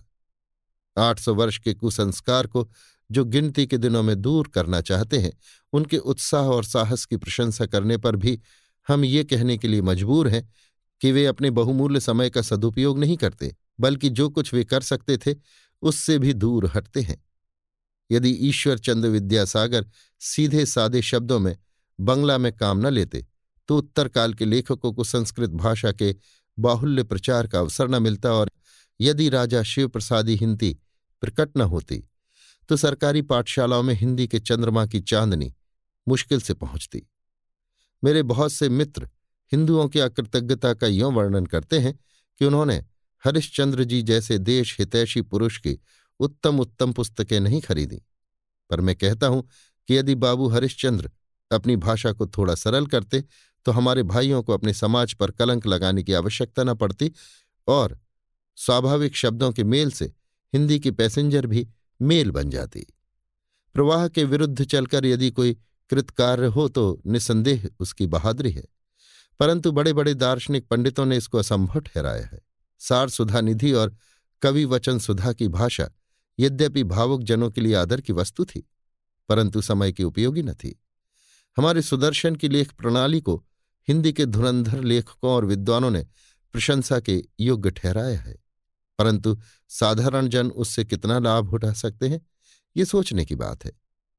यदि महाकवि भवभूति के समान किसी भविष्य पुरुष की आशा ही पर ग्रंथकारों और लेखकों को यत्न करना चाहिए, तब तो मैं सुदर्शन के संपादक पंडित माधव प्रसाद मिश्र को भी भविष्य की आशा पर बधाई देता हूँ।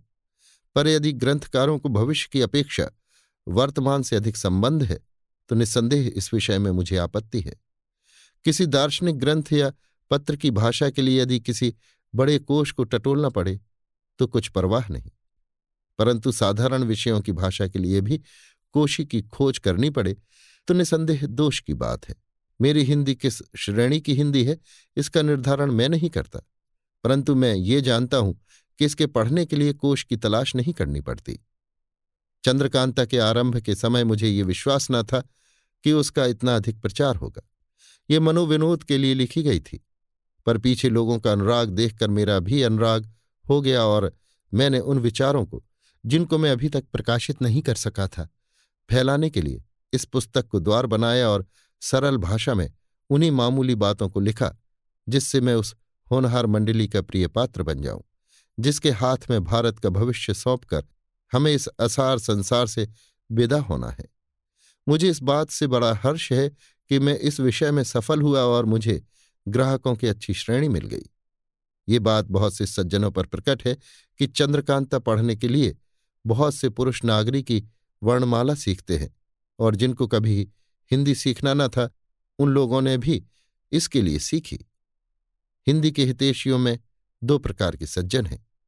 एक तो वे, जिनका विचार ये है कि चाहे अक्षर फारसी क्यों न हो, पर भाषा विशुद्ध संस्कृत मिश्रित होनी चाहिए और दूसरे वो, जो ये चाहते हैं कि चाहे भाषा में फारसी के शब्द मिले भी हों, पर अक्षर नागरी होने चाहिए। पहले मैं पंजाब के आर्य समाजियों और धर्मसभा वालों को मान लेता हूँ, जिनके लेखों में वर्णमाला के सिवाय फारसी, अरबी को कुछ भी सहारा नहीं। सब कुछ संस्कृत का है और दूसरे पक्ष में मैं अपने को ठहरा लेता हूँ, जो इसके विपरीत है।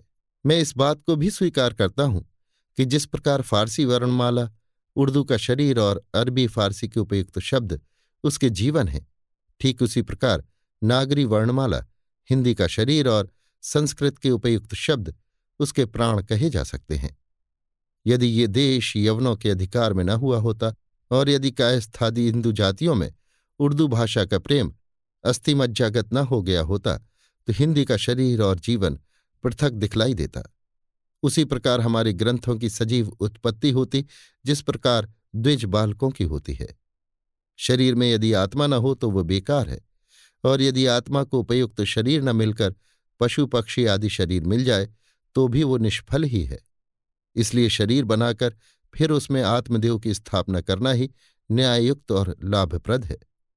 चंद्रकांता और संतति में यद्यपि इस बात का पता नहीं लगेगा कि कब और कहाँ भाषा का परिवर्तन हो गया, परंतु उसके आरंभ और अंत में आप ठीक वैसा ही परिवर्तन पाएँगे, जैसा बालक और वृद्ध में। एकदम से बहुत से शब्दों का प्रचार करते तो कभी संभव न था कि उतने संस्कृत शब्द हम उन कुपढ़ ग्रामीण लोगों को याद करा देते, जिनके निकट कालाक्षर भैंस बराबर था। मेरे इस कर्तव्य का आश्चर्यमय फल देखकर वे लोग भी बोधगम्य उर्दू के शब्दों को अपनी विशुद्ध हिंदी में लाने लगे हैं, जो आरंभ में इसीलिए मुझ पर कटाक्षपात करते थे। इस प्रकार प्राकृतिक प्रवाह के साथ साथ साहित्य सेवियों की सरस्वती का प्रवाह बदलता देखकर, समय के बदलने का अनुमान करना कुछ अनुचित नहीं है। जो हो, भाषा के विषय में हमारा वक्तव्य यही है कि वो सरल हो और नागरी वाणी में हो, क्योंकि जिस भाषा के अक्षर होते हैं, उनका खिंचाव उन्हीं मूल भाषाओं की ओर होता है, जिससे उनकी उत्पत्ति हुई है। भाषा के सिवाय दूसरी बात मुझे भाव के विषय में कहनी है। मेरे कई मित्र आक्षेप करते हैं कि मुझे देश हितपूर्ण और धर्म भावमय कोई ग्रंथ लिखना उचित था, जिससे मेरी प्रसरणशील पुस्तकों के कारण समाज का बहुत कुछ उपकार व सुधार हो जाता। बात बहुत ठीक है, परंतु एक अप्रसिद्ध ग्रंथकार की पुस्तक को कौन पढ़ता? यदि मैं चंद्रकांता और संतति को न लिखकर अपने मित्रों से भी दो चार बातें हिंदी के विषय में कहना चाहता तो कदाचित वे भी सुनना पसंद नहीं करते। गंभीर विषय के लिए जैसे एक विशेष भाषा का प्रयोजन होता है, वैसे ही विशेष पुरुष का भी। भारतवर्ष में विशेषता की अधिकता न देखकर मैंने साधारण भाषा में साधारण बातें लिखना ही आवश्यक समझा। संसार में ऐसे भी लोग हुए हैं, जिन्होंने सरल और भावमय एक ही पुस्तक लिखकर लोगों का चित्त अपनी ओर खींच लिया हो। पर वैसा कठिन काम मेरे ऐसे के करने के योग्य न था। तथापि पात्रों की चाल चलन दिखाने में जहाँ तक हो सका इसका ध्यान रखा गया है। सब पात्र यथा समय संध्या तर्पण करते हैं और अवसर पड़ने पर पूजा प्रकार भी बीरेंद्र सिंह आदि के वर्णन में जगह जगह दिखाई देता है। कुछ दिनों की बात है कि मेरे कई मित्रों ने संवाद पत्रों में इस विषय का आंदोलन उठाया था कि इनके कथानक संभव हैं या असंभव। मैं नहीं समझता कि ये बात क्यों बनाई और बढ़ाई गई। जिस प्रकार पंचतंत्र हितोपदेश आदि ग्रंथ बालकों की शिक्षा के लिए लिखे गए, उसी प्रकार ये लोगों के मनोविनोद के लिए। पर यह संभव है या असंभव? इस विषय में कोई ये समझे कि चंद्रकांता और बीरेंद्र सिंह इत्यादि पात्र और उनके विचित्र स्थान आदि सब ऐतिहासिक हैं तो बड़ी भारी भूल है। कल्पना का मैदान विस्तृत है और उसका ये एक छोटा सा नमूना है। रही संभव असंभव की बात। अर्थात कौन सी बात हो सकती है और कौन नहीं हो सकती, इसका विचार प्रत्येक मनुष्य की योग्यता और देश काल पात्र से संबंध रखता है। कभी ऐसा समय था कि यहाँ के आकाश में विमान उड़ते थे। एक एक वीर पुरुष के तीरों में ये सामर्थ्य थी कि क्षण मात्र में सहस्त्रों मनुष्यों का संहार हो जाता था। पर अब वो बातें खाली पौराणिक कथा समझी जाती हैं। पर 200 वर्ष पहले जो बातें असंभव थीं, आजकल विज्ञान के सहारे वे सब संभव हो रही हैं। रेल, तार, बिजली आदि के कार्यों को पहले कौन मान सकता था? और फिर ये भी है कि साधारण लोगों की दृष्टि में जो असंभव है, कवियों की दृष्टि में भी वो असंभव ही रहे, ये कोई नियम की बात नहीं है। संस्कृत साहित्य के सर्वोत्तम उपन्यास, कादंबरी की नायिका, युवती की युवती ही रही। पर उसके नायक के तीन जन्म हो गए। तथापि कोई बुद्धिमान पुरुष इसको दोषावह न समझकर गुणदायक ही समझेगा। चंद्रकांता में जो अद्भुत बातें लिखी गई हैं, वे इसलिए नहीं कि लोग उनकी सच्चाई झुठाई की परीक्षा करें। प्रत्युत इसलिए कि उसका पाठ कुतूहलवर्धक हो। एक समय था कि लोग सिंहासन बत्ती सी बेताल, पचीसी आदि कहानियों को विश्राम काल में रुचि से पढ़ते थे, फिर चहार, दरवेश और अलिफ लैला के किस्सों का समय आया। अब इस ढंग के उपन्यासों का समय है। अब भी वो समय दूर है, जब लोग बिना किसी प्रकार की न्यूनाधिकता के ऐतिहासिक पुस्तकों को रुचि से पढ़ेंगे। जब वो समय आवेगा, उस समय कथा सरित सागर के समान चंद्रकांता बतलावेगी कि एक वो भी समय था। जब इसी प्रकार के ग्रंथों से ही वीर प्रसु भारत भूमि की संतान का मनोविनोद होता था। भगवान उस समय को शीघ्र लावें। अभी आप सुन रहे थे देवकीनंदन खत्री के लिखे उपन्यास, चंद्रकांता संतति के चौबीसवें भाग के आठवें बयान को मेरी यानी समीर गोस्वामी की आवाज़ में। इसी के साथ चंद्रकांता संतति का चौबीसवां और अंतिम भाग अब समाप्त होता है।